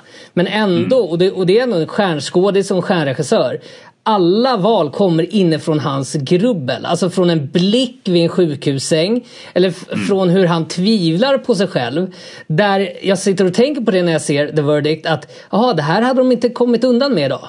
Det hade inte räckt att han tvivlar på sig själv i ett sovrum med sin eh, tjej han nyss har träffat. Eh, för, för det måste vara något större, hela tiden något större. Eh, det vill säga en, en car crash. Det skulle inte förvåna mig om regissören och då även författaren, han har ju både skrivit och regisserat, hade något mer internt. Kanske någonting med, med hans pappa och den där familjen som slarvas bort lite tycker jag. Där finns massa intressant dynamik. Eh, så Jag det, håller helt med dig. Och det är, liksom, jag tänkte så här, ja men kan jag själv komma på några exempel av vad som skulle vara bättre än en bilkrasch? För att han måste ju komma in på den här spelningen, de är ju på väg, det är jätteviktigt och de ska bli bedömda alltihop. Så han måste ju komma blödande på något sätt. Hade han kunnat ramlat i han hade kunnat ramla i trappan och slå ut tänderna. Liksom. Alltså det, blir, det blir ju liksom mer comedy då. Så jag förstår att han till sist ändå liksom hamnar på bilkrasch. Men då kanske man skulle, liksom, för han är rätt bra på att ta bort saker i den här filmen generellt. Det är inte, den är ju inte jätteöverberättad när det kommer till liksom stora framåtvälvande händelser i filmen. Så där hade han kanske kunnat, liksom, eh, ja inte berätta så mycket om bilkraschen utan han bara dyker upp blodig och jävlig och säger att han har kraschat bilen och svimmar över trumsetet. Liksom.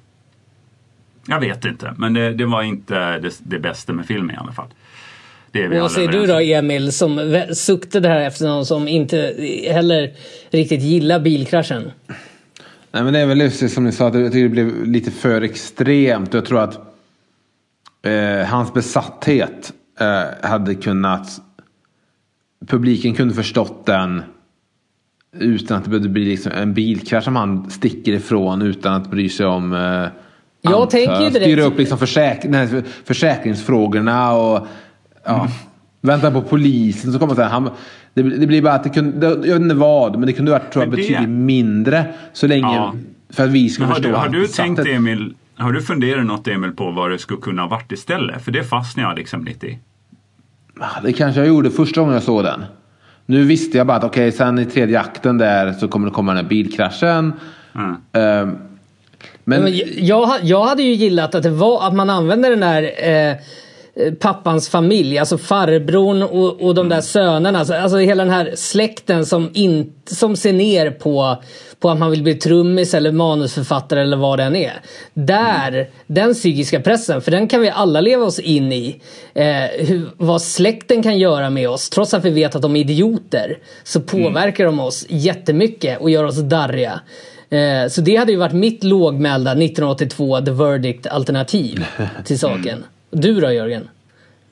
Ja, jag, jag kommer inte på något för jag tycker att jag förstår att det är viktigt att han måste fysiskt bli skadad här för att han inte längre Ja. kunde ljuga om eh, eller liksom ljuga för sig själv och sin familj. Men hade det inte varit vara bättre liksom- i så fall med ett slagsmål med pappan? Förstår du? Alltså någonting sånt då, Ja, som gör att han är ja, ja, skadad. du menar så. Mm. Fast då hade ju liksom pappan haft en del i det. Alltså han måste bli skadad av skolan. För att sen, det Mm. de gör väldigt snyggt här, liksom knipp, klippa till en advokat som introduceras. Och bara liksom, sen slipper vi vara med i hela rättegångs jag, jag hade egentligen bara önskat att det var så man gjorde med bilkraschen. Att man inte visar den knappt. Man hör en Mm. smäll, han kommer in blödande. Och det är föredömligt att inte visa, tycker jag, vad som händer med försäkringsförfarandet och när polisen dyker upp. Och liksom. Det, det, I en svensk film känns det som att man hade fått vara med om hela så här, ja då behöver jag din legitimation här. Och liksom, alltså att det är rätt men det- skönt att vi... du är inne på, man ser kraschen i 0,3 sekunder och sen ser man honom komma invinglades i salen. Liksom. Ja, och försöka spela. För det är en stark scen när inte handen riktigt kan hålla i stocken och han liksom tappar den och den är blodig. Och det är liksom klimaxet i filmen. Och vi, det är coolt att det utspelar sig på en trumpall, klimaxet. Det tycker jag är häftigt. Ha- Hade inte, hade inte allt det istället kunnat handla om eh, hans psykologiska välbefinnande? Alltså att kroppen lägger av i trumsetet för att han är så psykiskt utmattad av det här. Och att det sen kan förklaras, alltså för att han hamnar på sjukhus. Alltså någon sorts psykisk utmattning. Ja, alltså det känns ju Det är betydligt logiskt. mindre. Ja, och det skulle ju också kunna vara så att han liksom somnar vid ratten på väg. Alltså det behövde inte ens... Nu blir det så himla mycket att man gör en grej av att han ska hinna tillbaks för bandet ska värma upp och jag har dröm, glömt eh, eh, trumstockarna i bilen och han ska Alltså det blir stress och det blir liksom... Så vi förstår, återigen så berättar man det lite för tydligt. Vi fattar att han kommer smälla nu liksom.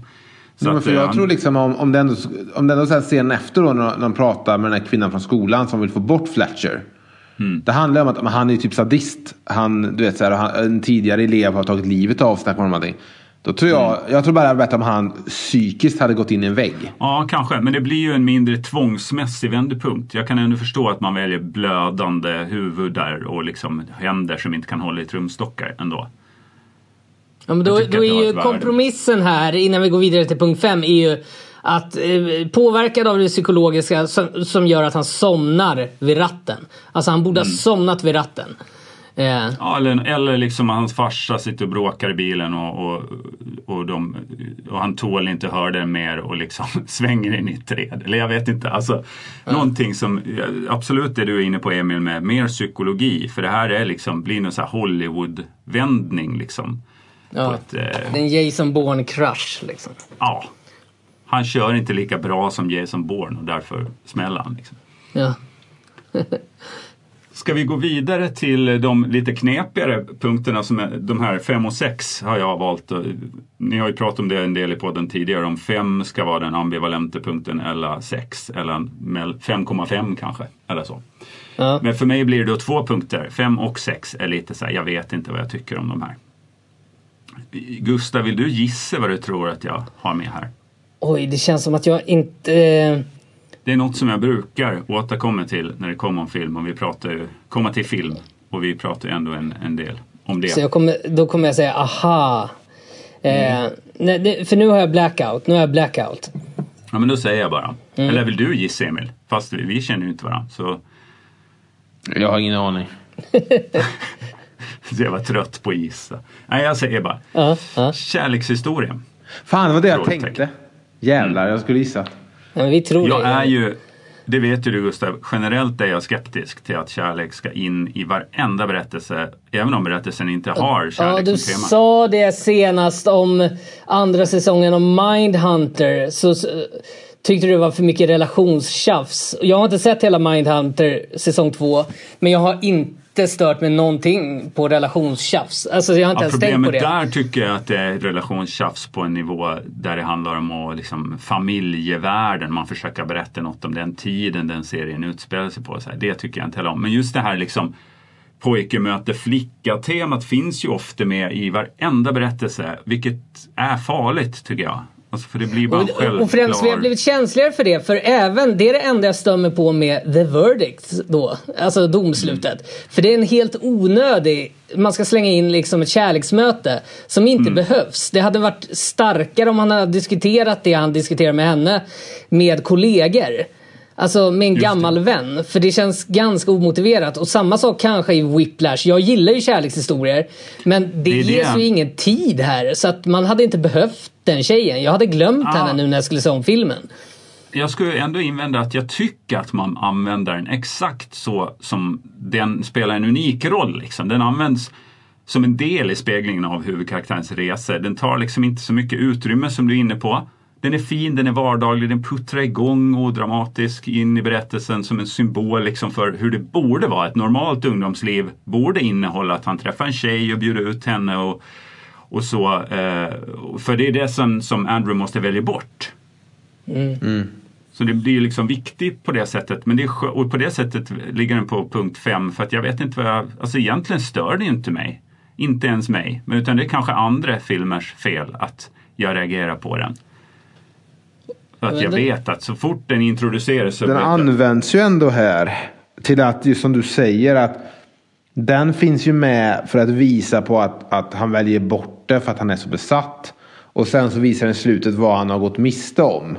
Mm. På grund av sin besatthet i att hon, hon blir i, i, bjuden till att, till att titta på den här konserten och så har hon en pojkvän och det här. Ja, Men han, han, han gör, jag, det kanske är att den inte gör så stort intryck på mig. För jag kan känna att filmen går ut så mycket på att det han vill allra mest är att trumma. Och det är ju inget egentligen fel på det. Så att mm. jag köper hans val för att jag köper aldrig att han hinner bli särskilt kär. Alltså så här, så att Nej, jag vet inte, jag tycker den blir lite obligatorisk på. och att det kan vara därför den skaver lite, att du inte vet mm. riktigt vart den ska placeras eller Nej, var. och som du är inne på, den hinner liksom inte ta så mycket utrymme och då kanske man inte känner så mycket inför den heller. Liksom. Men jag, jag, jag, det är precis att jag känner att hon, när hon liksom blir besviken på honom och säger att eh, Jaha, jag är bara en tjej som inte vet vad hon vill. Liksom att hon, han kränker henne genom att säga att oavsett hur fint vi har det, för de har ju inte en jättestark känslomässig koppling heller. Utan de är så alltså, här, de har ju i stort sett varit på en dejt för oss som tittar på ja, film. Ja, de vill äta pizza och de liksom pratar om hemlängtan. Alltså det är ingen mm. jättestormande förälskelse. Och Nej, därför men... så, så blir hon bara kränkt på något sätt. När han och vi har heller inte fått se henne väl vilket jag kanske hade haft en tanke på att lägga in. Vi får ju aldrig se henne försöka förstå hans värld eller ta sig an den här jazzvärlden eller någonting. Vi får Nej. väl bara typ en scenen när de sitter och äter pizza. Sen ett scenen sms. när dumpar henne. Ja, ett sms däremellan. That's it. Ja, så vi får inte någon så här du vet. Eh, hon vaknar upp i hans säng med rufsigt hår. Han sätter på någon jazzskiva och försöker förklara för henne vad det är som gör den jävla skivan bra. Alltså, Nej, och framförallt får vi väl det här liksom initiala kontaktförsöket från honom när, när hon skämtar lite och han blir nervös. Och så det, är en, det är en ganska fin scen tycker jag. Mm. Välspelad av Miles Teller där faktiskt. Man mycket. köper hans blygsel. Ja. Men här kunde man, nu gillar jag tjejen också här eh, mm. och tycker hon spelar och förvaltar det fint. Men man hade också kunnat, hade ni reagerat om det hade varit olika tjejer i varje scen? Alltså det kunde vara lite olika college dejter han hade som han till slut bara helt valde bort och den sista tjejen blev besviken på något sätt. Mm. Eller man alltså, i alla fall kunde, för nu är hon ju den enda sociala kontakten han har i, förutom sin pappa och det här, alltså i den här, han är mm. väldigt ensam. Och det är väl fint. Men det är så kanske... den används, kärleksrelationen, som att visa att det var det enda. Det är det jag menar med det normala, liksom. Att han, han försöker ändå vara en normal ja. collegeelev här men ah, det går sådär liksom. För han vill trumma för mycket. Ja, jag gillar inte att han, att han fick henne så lätt ändå. Jag gillar nästan den scenen i bion mer när, han, när hon dissade honom. Än ja. när vi förstod att hon mm. inte dissade honom. Då blir det såhär, jaha, vänta varför, varför har han det här så lätt för? Vad är anledningen till det? Jag tolkar det som att hon också är college kid och en ny stad och liksom som hon pratar om hemlängtan och nervositet. Att hon vill bara träffa någon som verkar normal och schysst. Liksom. Alltså att, jo, men och det kan väl i så fall vara positivt till att använda. För ofta, problemet jag har med kärlekshistorier är ofta att de blir så jävla himlastormande. Och här mm. puttrar det liksom in i vardag på något sätt på direkten. Vilket känns autentiskt bara. Mm. På uh, punkt nummer sex har jag casten. Uh, och där är det, det är en för stor punkt, jag vet, men det är ju de här ambivalenta. Jag känner inte igen någon. Alltså det är ju det, jag är inte jättebevandrad i film eh, och tittar inte jättemycket på film de senaste åren. Men det är ju skönt för mig att jag inte har någon bild av någon av de här. Men det kopplar kanske tillbaks till punkt nummer två att, eh, att det kan vara dåligt för filmen att inte ha kändare och större Men du som är uppvuxen på 90-talet, känner inte du igen Paul Racer som spelar pappa pappan då, som var med Galen i dig i tv-serien?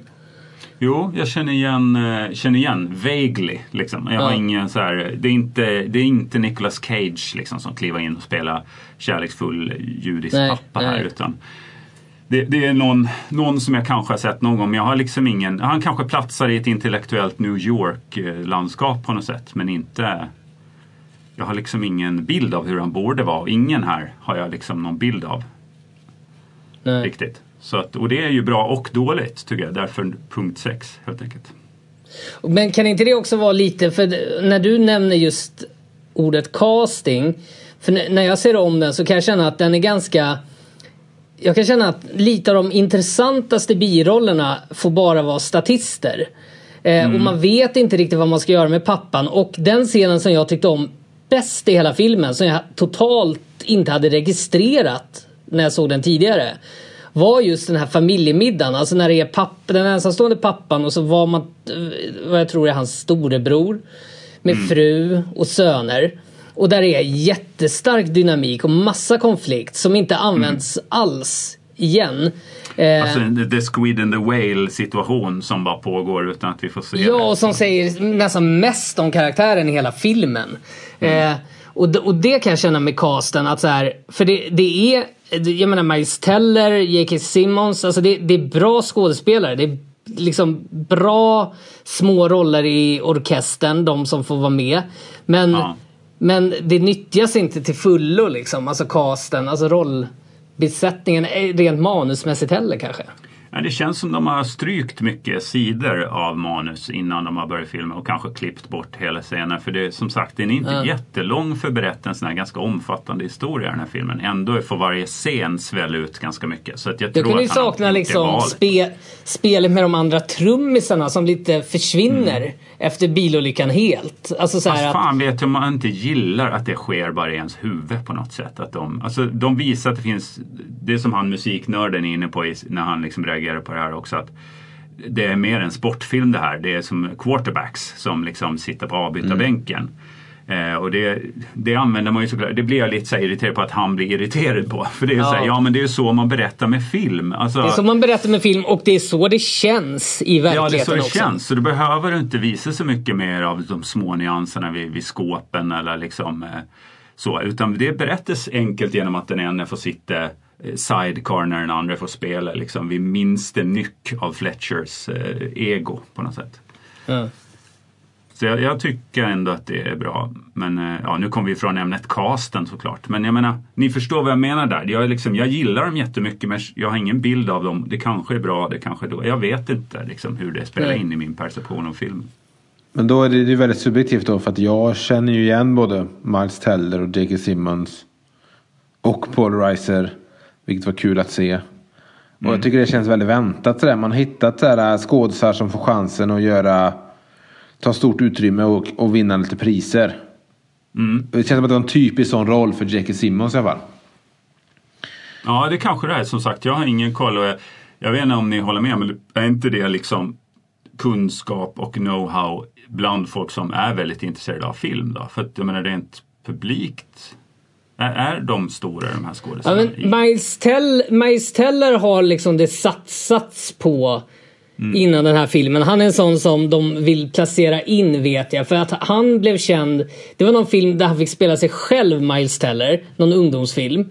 Där jag var så här, men vad, vadå, vem är han då? Alltså, det är Miles Teller. Så man förstår att Miles Teller har varit en så här liksom så här lite känd bland ungdomar. Jag vet inte riktigt varför. Men, och det Men han känns var, som jag, jag minns ju att han var med. Det var den här filmen som jag tror jag lyfte honom på något sätt. Han, var med, han har varit med i Divergent-filmen. Han var med i den The Spectacular Now.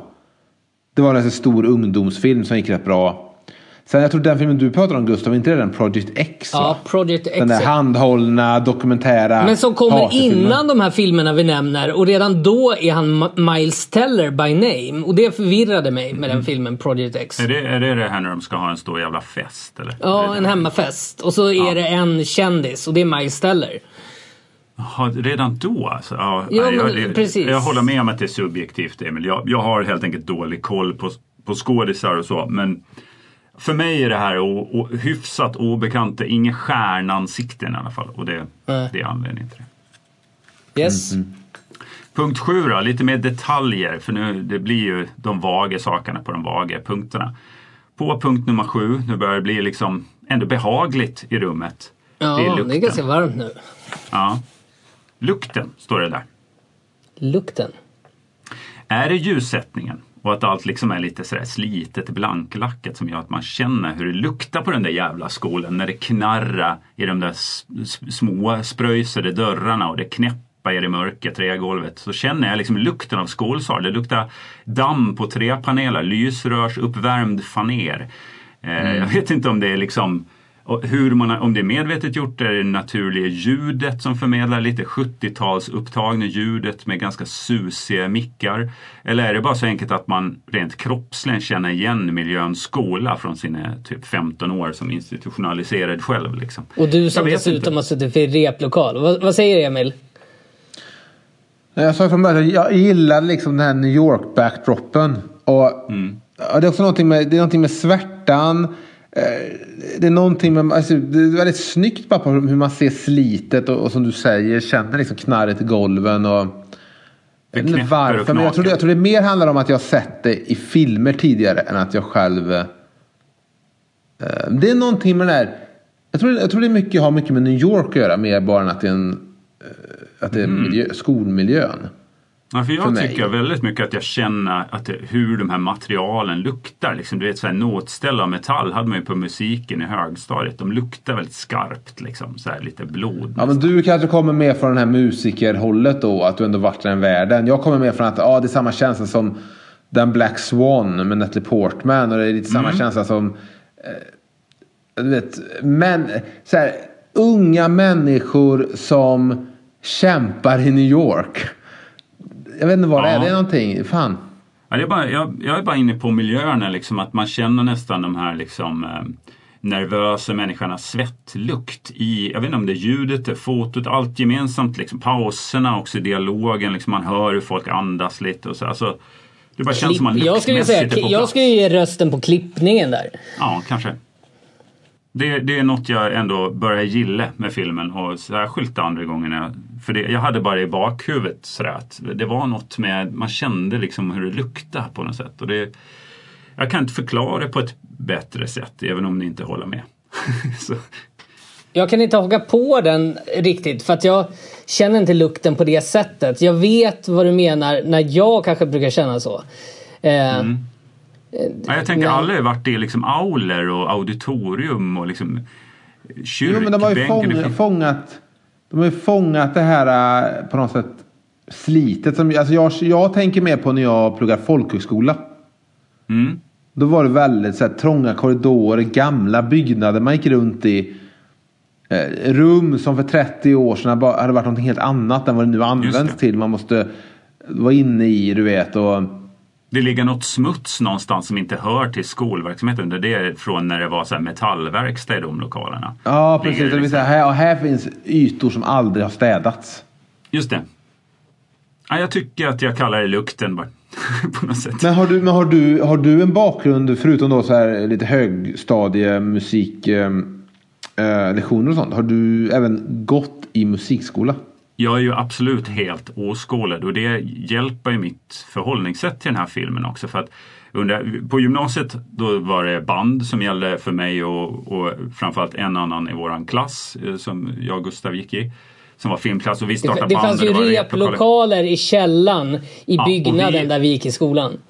Och vi var ju liksom grunge, alltså det är ändå rätt coolt för mig att så här, vi var ändå samtida med grungen. Vi skapade musik samtidigt som, som Seattle-gänget skapade musik liksom, i deras Precis. era. På något Där har du mer Emil. Helt... Alltså, det är någonting Emil hade gärna eh, liksom delat ja. med dig.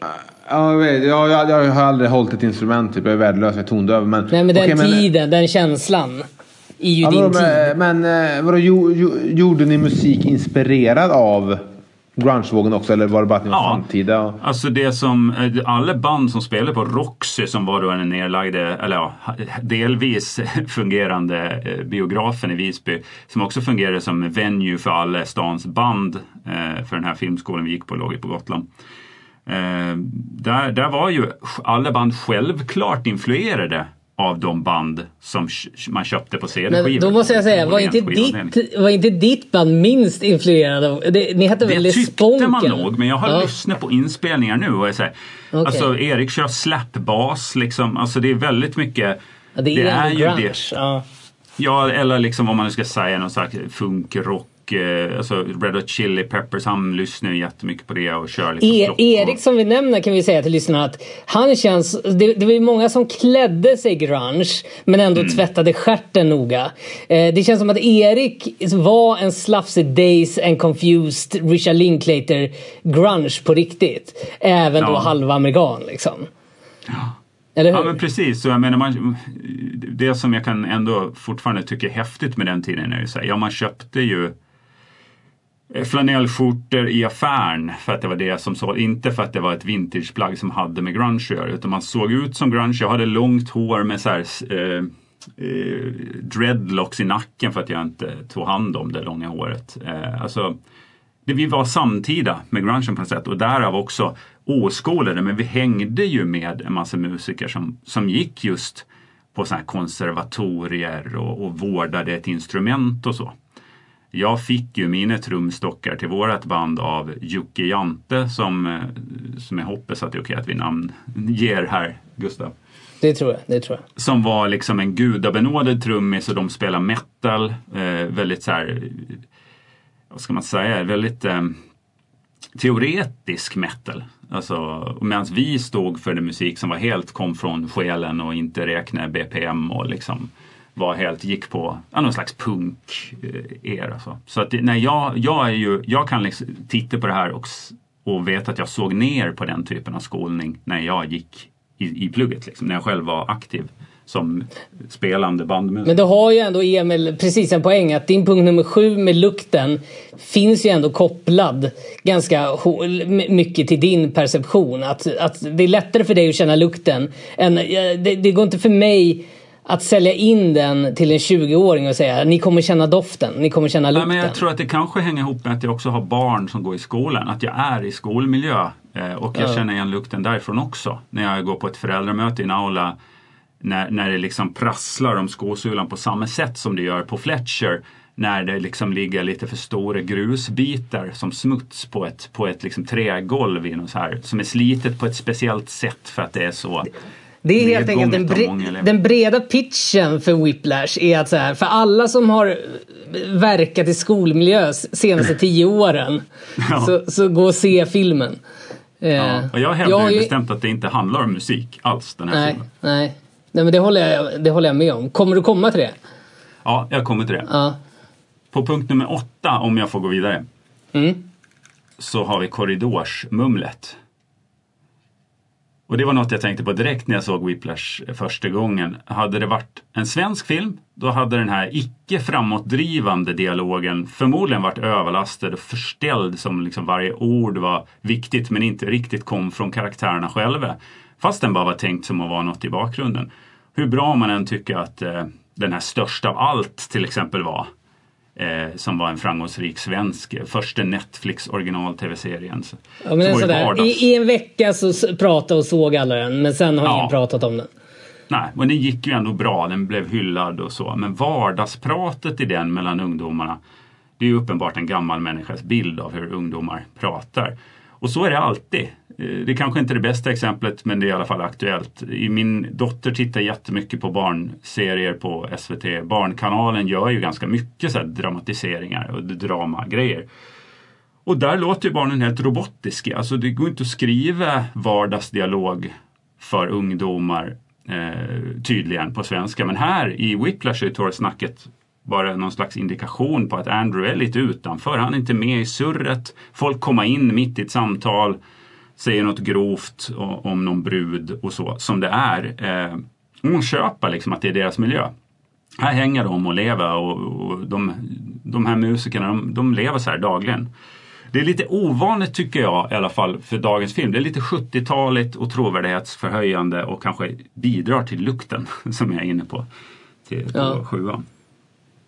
Och jag, jag kanske inte tänker på mummel, men, men jag tänker på, där tänker jag på kommentarer mellan alla i det här storbandet då. Eh, att där känns det alltid trovärdigt, det håller jag med om. Alltså så här, med stickkommentarer, med sura kommentarer och hur den som precis gav en sur kommentar plötsligt är trevlig och ger trumpinnarna. Det vill säga att det är nyanserat. Det är liksom så här, man går i skolan tillsammans. Konflikter finns men det är ingen som är bad guy eller... Alltså så här, Miles Teller får lacka utan att... Alltså så här, Och någon säger bara, men för fan lägg av. Alltså att, att, att det inte är det där svartvita. Som du beskriver, Nej, det är att någon andra slags är Avenyn och sånt. mentalitet. Det är någon slags mentalitet som man kanske upplever mer från eh, i militärförband skildras i filmen. Eller sådär.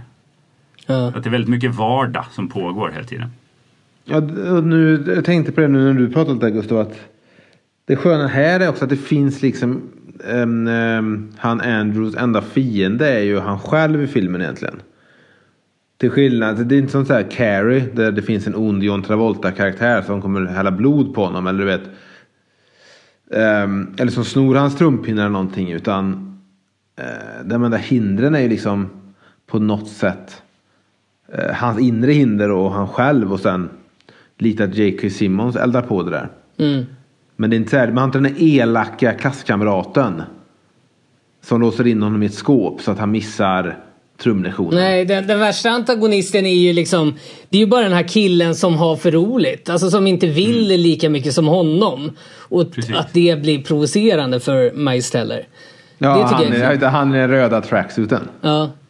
Som den här musikexperten på YouTube kritiserade för att han ser ut som en jock. Och inte så Ja, han ser ut. Och det där blir jag lite irriterad på för att han direkt efter pratar han om någon slags basfiolsryggsäck som man ser i bakgrunden i en annan bild. Att det skulle man aldrig ha i New York för det blir för trångt att gå runt hörn med den på sig. Ja, att, precis. slu, sluta nu, vad fan man får lov att ha en ryggsäck om man vill. Jo, om man det får kul se ut som det en jock. Jo, men jag kan säga att det är kul att han går all in på sin uppfattning. Ja, För då får man, jag man, får liksom en, man får en buffé. Man får en buffé av saker. Sen kan man välja själv vilka man själv tycker är viktigt. Så här, som att, Åh jävlar han stämmer trumsetet men det behöver man inte göra till exempel.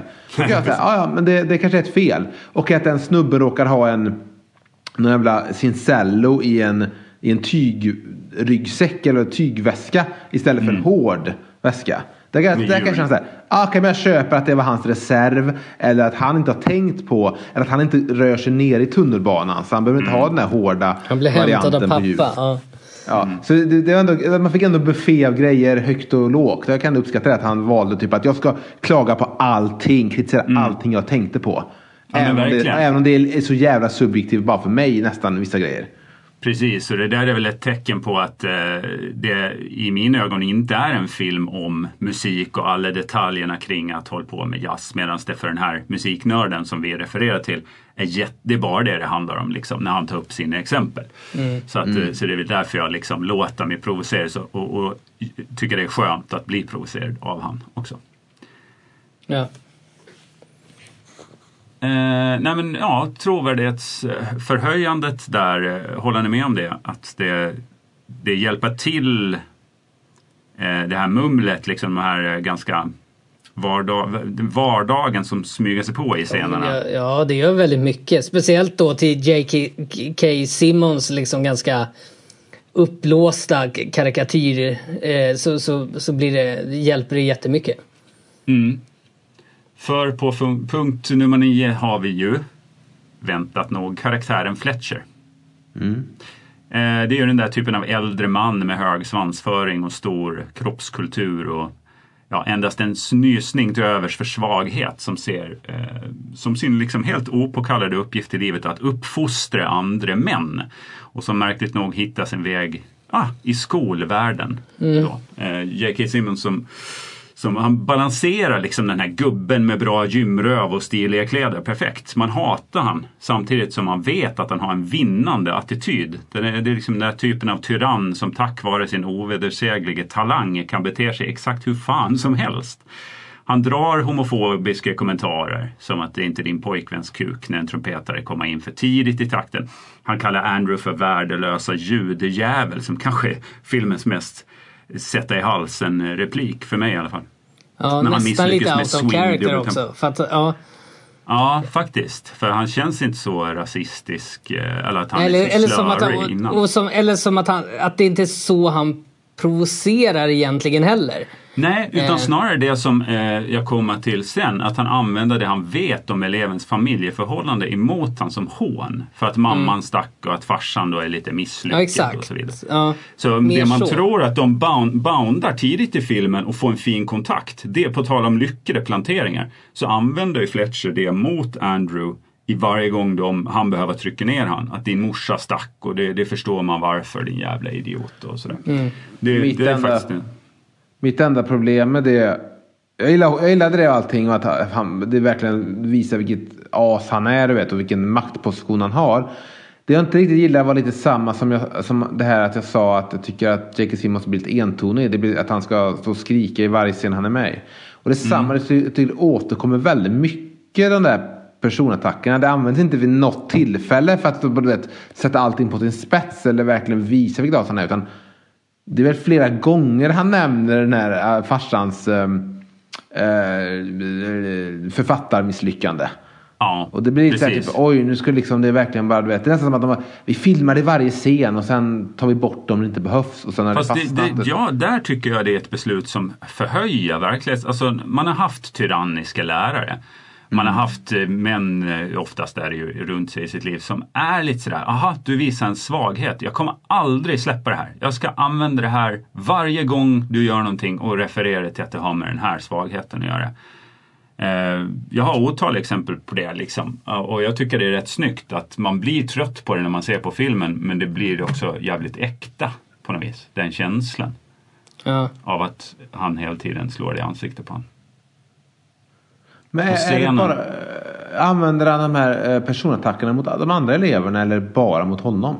Det känns ju som han siktar in sig på Nieman eh, med Ja. den här typen av liksom slå under bältet. De andra kallar han ju för bögar väldigt mycket. Han, han verkar vara väldigt osugen på homosexualitet, Fletcher. Eh, men Ja, när det är gäller Nieman så går han gubbar, liksom gubbar av den generationen.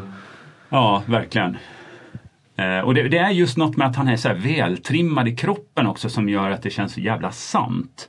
Eh, vi hade ju en lärare, eh, Gustav på gymnasiet, behöver inte nämna något namn, men som hade hållit på med, med idrott. Och just tyckte om att kanske ta av sig bara överkropp ibland och sådär. Det finns något så här lite, lite Ja. liksom att man kanske ser ner på homosexualitet för att det är rätt, man, man kanske inte har utforskat det tillräckligt Det är rätt själv. nära, för samma lärare tryckte upp någon man mot en vägg. Eh, Mm. Och så här skojsigt, vilket var jätteobehagligt för den här. Ja, han skojslog flera elever i magen. Jag vet att jag själv fick, blev väldigt förvånad. Han så här, tryckte upp mot väggen, slog och, man, och såg helt allvarlig ut. Och sen skrattade han liksom, på ett obehagligt sätt. För man Vilken, trodde att vilken, man vilken, gjorde ålder, vilken ålder var han när ni hade honom? 50 kanske. Okej, ja, okej. Mm. Och han hade ju så här hög kroppskultur. Alltså det är viktigt med träning. Det finns något med liksom män som vill uppfostra andra män och att de är välduschade och har muskler på något sätt som jag tycker de sätter bra i den här karaktären. Men Och det, sen det är- den här filmen så eh, intim och så avskalad, vilket är bra tror jag. Eh, Är ju också att vi får aldrig se Fletcher-karaktären egentligen. Vi får nästan bara se han i hela filmen i de här musikrummen med de här eleverna där har de sitt Ja. våld. Vi får ju aldrig se du vet, lärarna i lärarrummet sitta och fika eller eh, du vet något, något möte med Fletcher eller vad som helst. Det blir väldigt mycket um, Ja det blir Vi bara får- de här nedslagen i musikrummet. Ja, och där han liksom dikterar villkoren för vilken bild vi ska få. Eh, och det tycker jag också är väldigt snyggt. Och sen ska han visa sig känslig då när den här gamla eleven dör lite senare i filmen.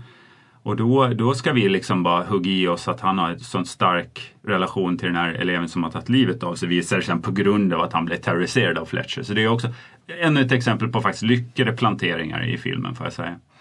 Det finns ju en scen där han just har tagit in Niemann i sitt studieband och hyllar honom och låter han freestyla med fills och ropar liksom hyllningar och man känner verkligen när man tittar på det att fan nu, nu hittar de varann liksom.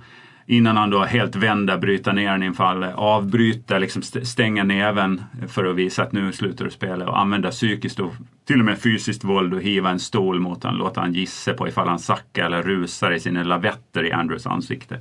Och det är ju rätt plågsamt att se det. Samtidigt är han i samma scen, i samma tillfälle, rolig. När Andrew till sist eh, brister ut i en stille gråt och en tår rinner ner för kinden så säger han Oh my dear God, are you one of those single tear people? Do I look like a double fucking rainbow to you?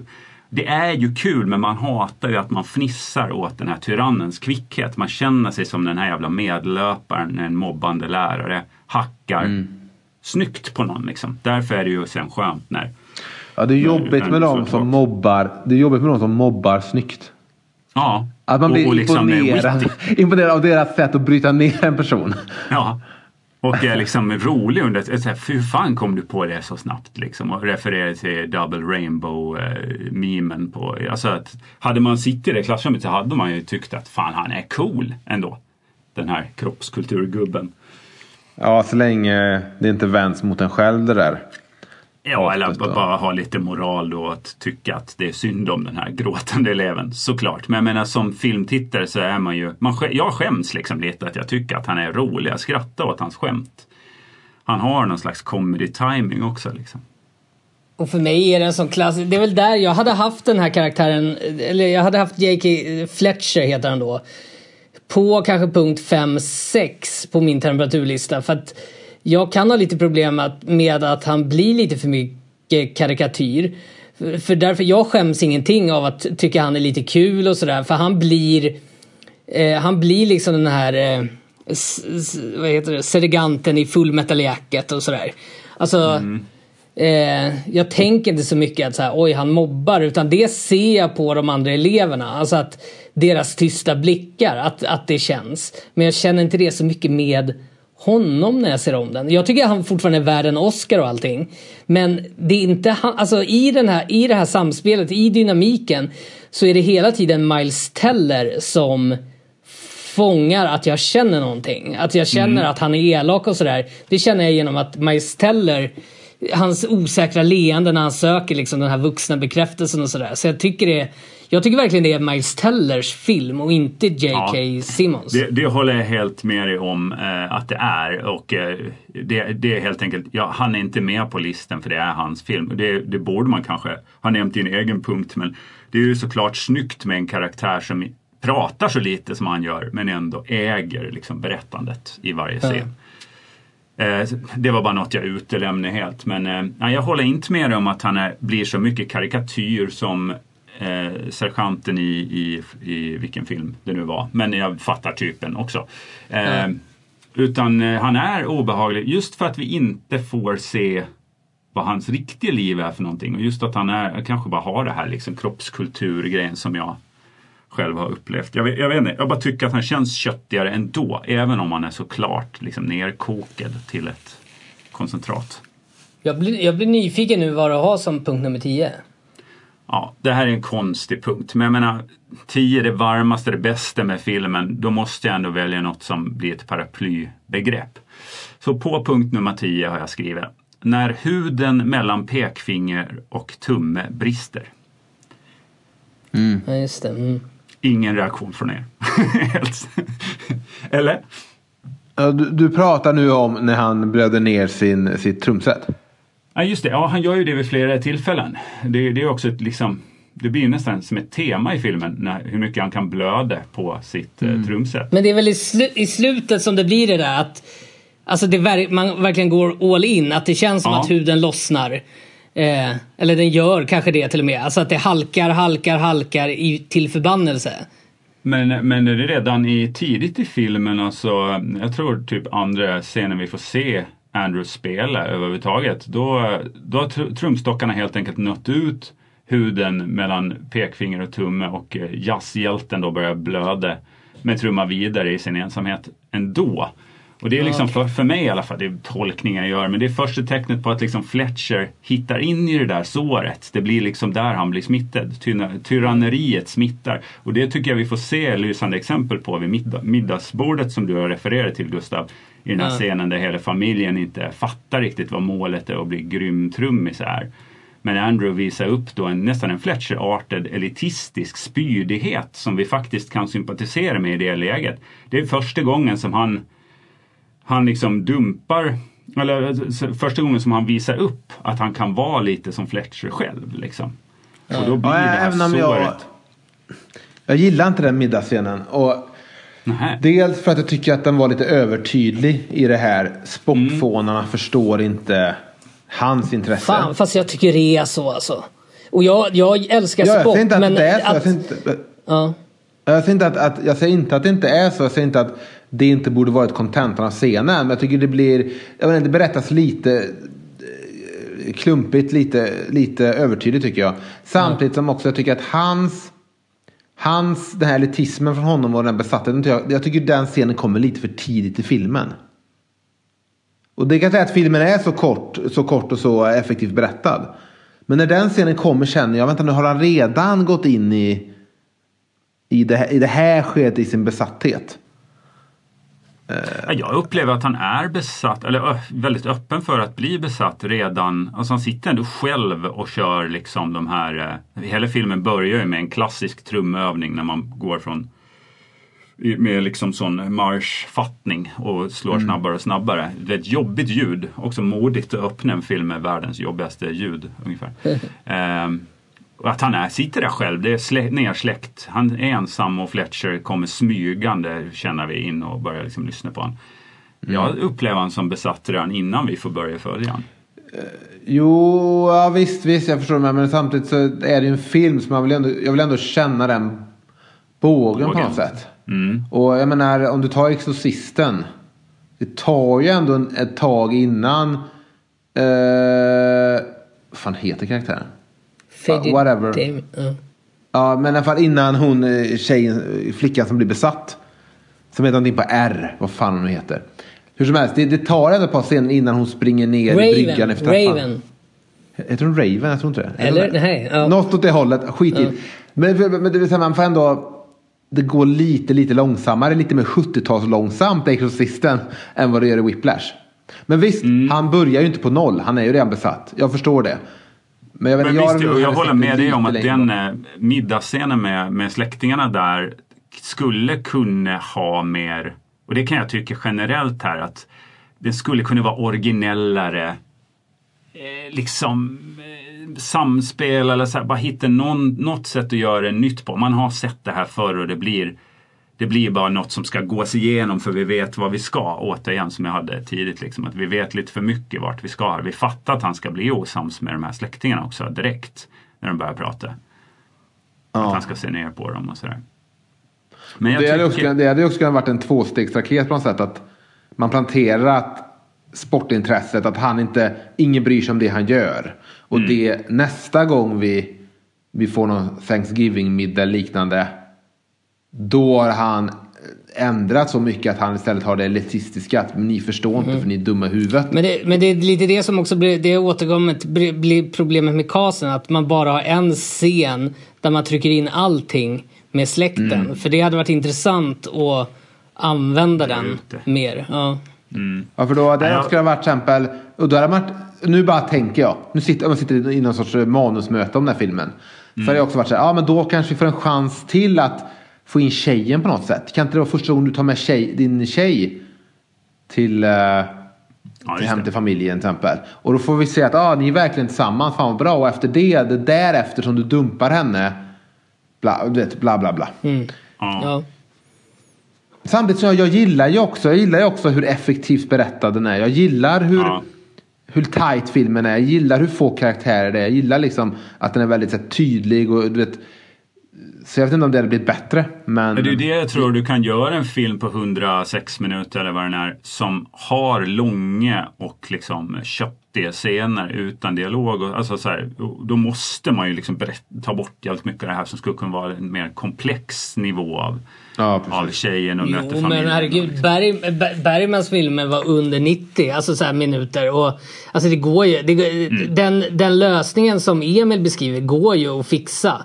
Alltså så här, men men, men den här filmen har ju extremt långa musik. Att man i så fall är tvungen att liksom få en bild av vad den här flickvännen och eh, Andrews familj har för relation. Alltså då, börjar, då bygger man liksom ut möjligheterna för fantasin. Genom att vara så effektiv så håller man liksom ner det till publikens hjärna och får en bild av hur deras sociala liv ser ut bakom. Jag, jag, det passar mig väldigt bra. Men, och inte det är en ganska bra avrundning på diskussionen om filmen? För jag håller med om att jag gillar ju det, det, det effektiva med den här mm. filmen.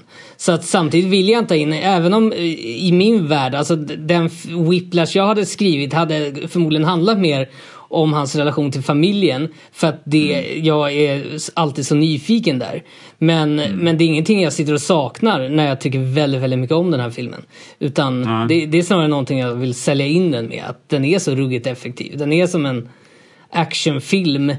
I, inte då så att den är klippt i stress som Nej. Bringing Out Your Dead eller någonting. Utan att den är det introvert. Liksom. Det, Exakt, och, och där, det är lite det jag menar med punkt nummer 10, huden mellan pekfinger och tumme brister. Att i scenen direkt efter att han har dumpat tjejen så doppar han sin nu jävligt blödande ride-symbols hand i en kanne isvatten och vi hör liksom infernaliskt trummande såret är vidöppet. Fletcher har kommit in va, för att prata någon slags högtravande filmrecensionssvenskar. svenskar. Och det symboliserar lite det utelämnade som vi pratar om här. Att, eh, alltså man skulle kunna drunkna i detaljerna här i trummande 64 dels takter, slagstyrka, tempoväxling, notskrift och, och då får liksom några slagverksnördar på Kungliga Musikhögskolan som publik alternativt övertydligt förklara alltihop eh, med jättenerbruten musiklingo för att bli bred då. Men det blir ju jävligt ansträngt. Så istället så skalar man bort allt fikonsnack och så använder man verkligen bara den här arenan trumskåla som jag var inne på från början. Liksom, för att berätta en helt allmängiltig historia om maktkamp och fadersuppror och, och makt över varandra. Det är en väldigt manlig historia hela det här kan man väl sammanfatta det som.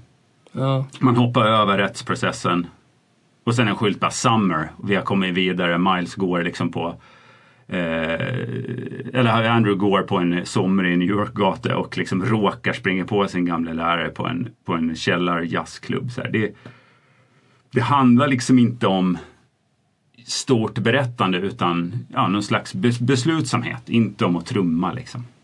Nej. Och jag hade ju inte ändrat någonting i filmen. Jag hade inte vågat det om någon, någon sa åt mig. Men stuva om den, det hade jag inte gjort. Men man har ju ändå tankar om hur man kunde liksom växt den lite. Men jag, jag gillar den. Men en sak som jag kanske hade satt lågt på listan, eller en fråga. En sak jag inte riktigt gillade. eh, Och främst den här gången var i slutet av filmen när han blir inbjuden då att spela med honom. Just det. Och det är någon sorts hämnd från Fletcher. Vilket eh, gillar jag. Men Han lurar in han på en jätteviktig konsert inför liksom viktiga personer som kan avgöra hela hans karriär i princip.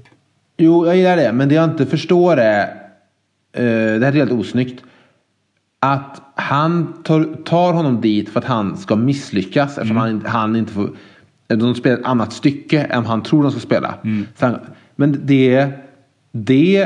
Eh, eh, skiner ju också ett, ett, ett, ett, ett dåligt ljus på Fletcher. Mm. Att han står också där och som ett fån där uppe då. Jag, jag tycker inte att den lösningen är så snygg. Jag, jag gillar att han ska skämma ut honom allting och han ska liksom hämnas. För att det var han som fick honom. Det är väldigt roligt att du tar upp det för jag har det sista som står i mitt dokument, side note, om slutet. När Fletcher lurar Andrew att hoppa in på en jätteviktig konsert men inte ger honom noterna till första låten. Där skulle han bara kunnat skita i att spela alls. Då hade Fletcher varit den som framstått som en idiot som dirigent som inte har med trumsektionen i det här arrangemanget överhuvudtaget. Då hade det ju varit ett sätt att förstöra hela upplägget. Liksom. Det var exakt det jag tänkte på. Varför går han inte bara därifrån? Varför, vad är det han försöker göra Ja, det bara här? sitter Det är still som om han väntar på sin tur. Alltså det hade man gjort och bara säga nej det här är inte jag en del av. Så då sitter man ju bara och väntar och publiken kommer att tycka vad, vilken konstig dirigent som inte använder slagverk till den här. Men det tycker jag har planerats ganska väl. Att det, han- alltså, han vill ju inte vika sig. Alltså han vill ju liksom anta utmaningen. Att det är det. För, jag, för mig blir det också att hela slutet handlar om att visst, det är maskerat som en hämnd. Men det, det är också i, även för J.K. Simmons, inte bara för manuset, ett så här, liksom, det ultimata testet. Nu ska han se om han hittat sitt geni. Liksom. Så det är det jag alltid tänker att så här, han vet exakt vad han gör av kärlek Ja, för då. för det är ju det som sen händer om vi ska spoila slutet fullständigt. Är att då han lämnar i vredesmod, får en kram av sin pappa i, i liksom kulissen och bestämmer sig för att gå tillbaka och sitta igenom den här konserten som har börjat med fullständig förnedring och så går han in och så tar han över hela skiten och får liksom Fletcher med sig in i detta och vi slutar i att de liksom förenas i någon slags homoerotisk liksom, trum... Eh, alltså det, det är, ju- finns ju väldigt mycket av det i det. Att deras enda sätt att liksom få till det med varandra på något sätt. Eh, jag vet inte, jag... Jag vet inte om jag gillar det heller, att det slutar i någon ändå sån så här gemenskap. Nej, för de Eh, vinner. nej, det- det- alltså, det som tyrannin, någon- tyrannin hylles ju på ett sätt tänkte jag på nu när jag såg den andra gången. Liksom. Ja, det finns, det finns någonting som skaver där kände jag också. När jag, jag, för jag har rekommenderat den mycket och nu i, håller jag på att rekommendera den till en ny människa. Och så märkte jag så här att fast nej, den människan kommer se igenom lite här. Alltså att, att den, den, är lite ambivalent där. Alltså, för den, den hyllar ju egentligen skapandet. Alltså så här, att vo, vo, palla helt enkelt. Alltså, det, det gäller på, idrottsmän och liksom, alla. allt vad, allt vad det Ja. kan innebära. Men också den Precis, ju... men han, samtidigt är det genom tyranni och att inte vilja ha vänner och flickvänner vilket blir lite så här. Ja, man ska armbåga sig fram budskapet. Ja, det liksom. blir lite den här liksom kroppskulturmannen som jag tjatar om. Att det blir lite så här, ja det kanske kostar en bilkrasch och, ett, och eh, att inte ha någon flickvän. Liksom. Det blir lite så här, vad fan. Det är lite gammalt. Mm. Så jag håller inte, precis, jag håller inte riktigt med om den. Men den är väldigt, väldigt snygg. Precis som Conair br- bryr jag mig inte om egentligen liksom vad den betyder Mm. i tematik eller om man håller ihop. Men den är rasande underhållande. Ja. Så att Whiplash lite flyttar över nu till att vara en rasande underhållande film för mig. Mm. Eh, men inte nödvändigtvis att så här, en inspirerande, klockrent inspirerande film för för, eh, liksom vår, så här, för gudbarn eller de unga barn. Att liksom så här, så här ska ni göra för att följa er rum. Eh, dröm. Eh, Nej, det är ju mer någon, inte- att se som någon slags varning. Det är det jag menar med lite mandomsprovet, alltså 70-tals. Det är ju någon slags varning i filmen också. Så här, vill du satsa så kan Ja. det bli så här på något sätt. Ja, exakt, alltså förmodligen blir du ganska ensam Ja. så att du är beredd på det. Exakt. Men yes, nu tycker jag, jag behöver gå på toaletten. Ja, jag Vi har pratat länge. Vi har pratat i nästan två timmar. Det var ett rent nöje från min sida. Jag hoppas att jag gjorde ändå en okej insats som Det, temperaturmakare. du gjorde en mycket bra insats och du kommer vara välkommen tillbaka, eh, tillbaka hit, eller hur Emil G Ryderup? Ja, självklart. Jag vågar inte säga någonting annat nu när ni är barndomskompisar och allting. Nej, just det. Eh, och det var Det- väldigt kul att faktiskt att, att återse den här filmen. var roligt. Det hade jag, hade jag nog inte gjort eh, annars. Nej.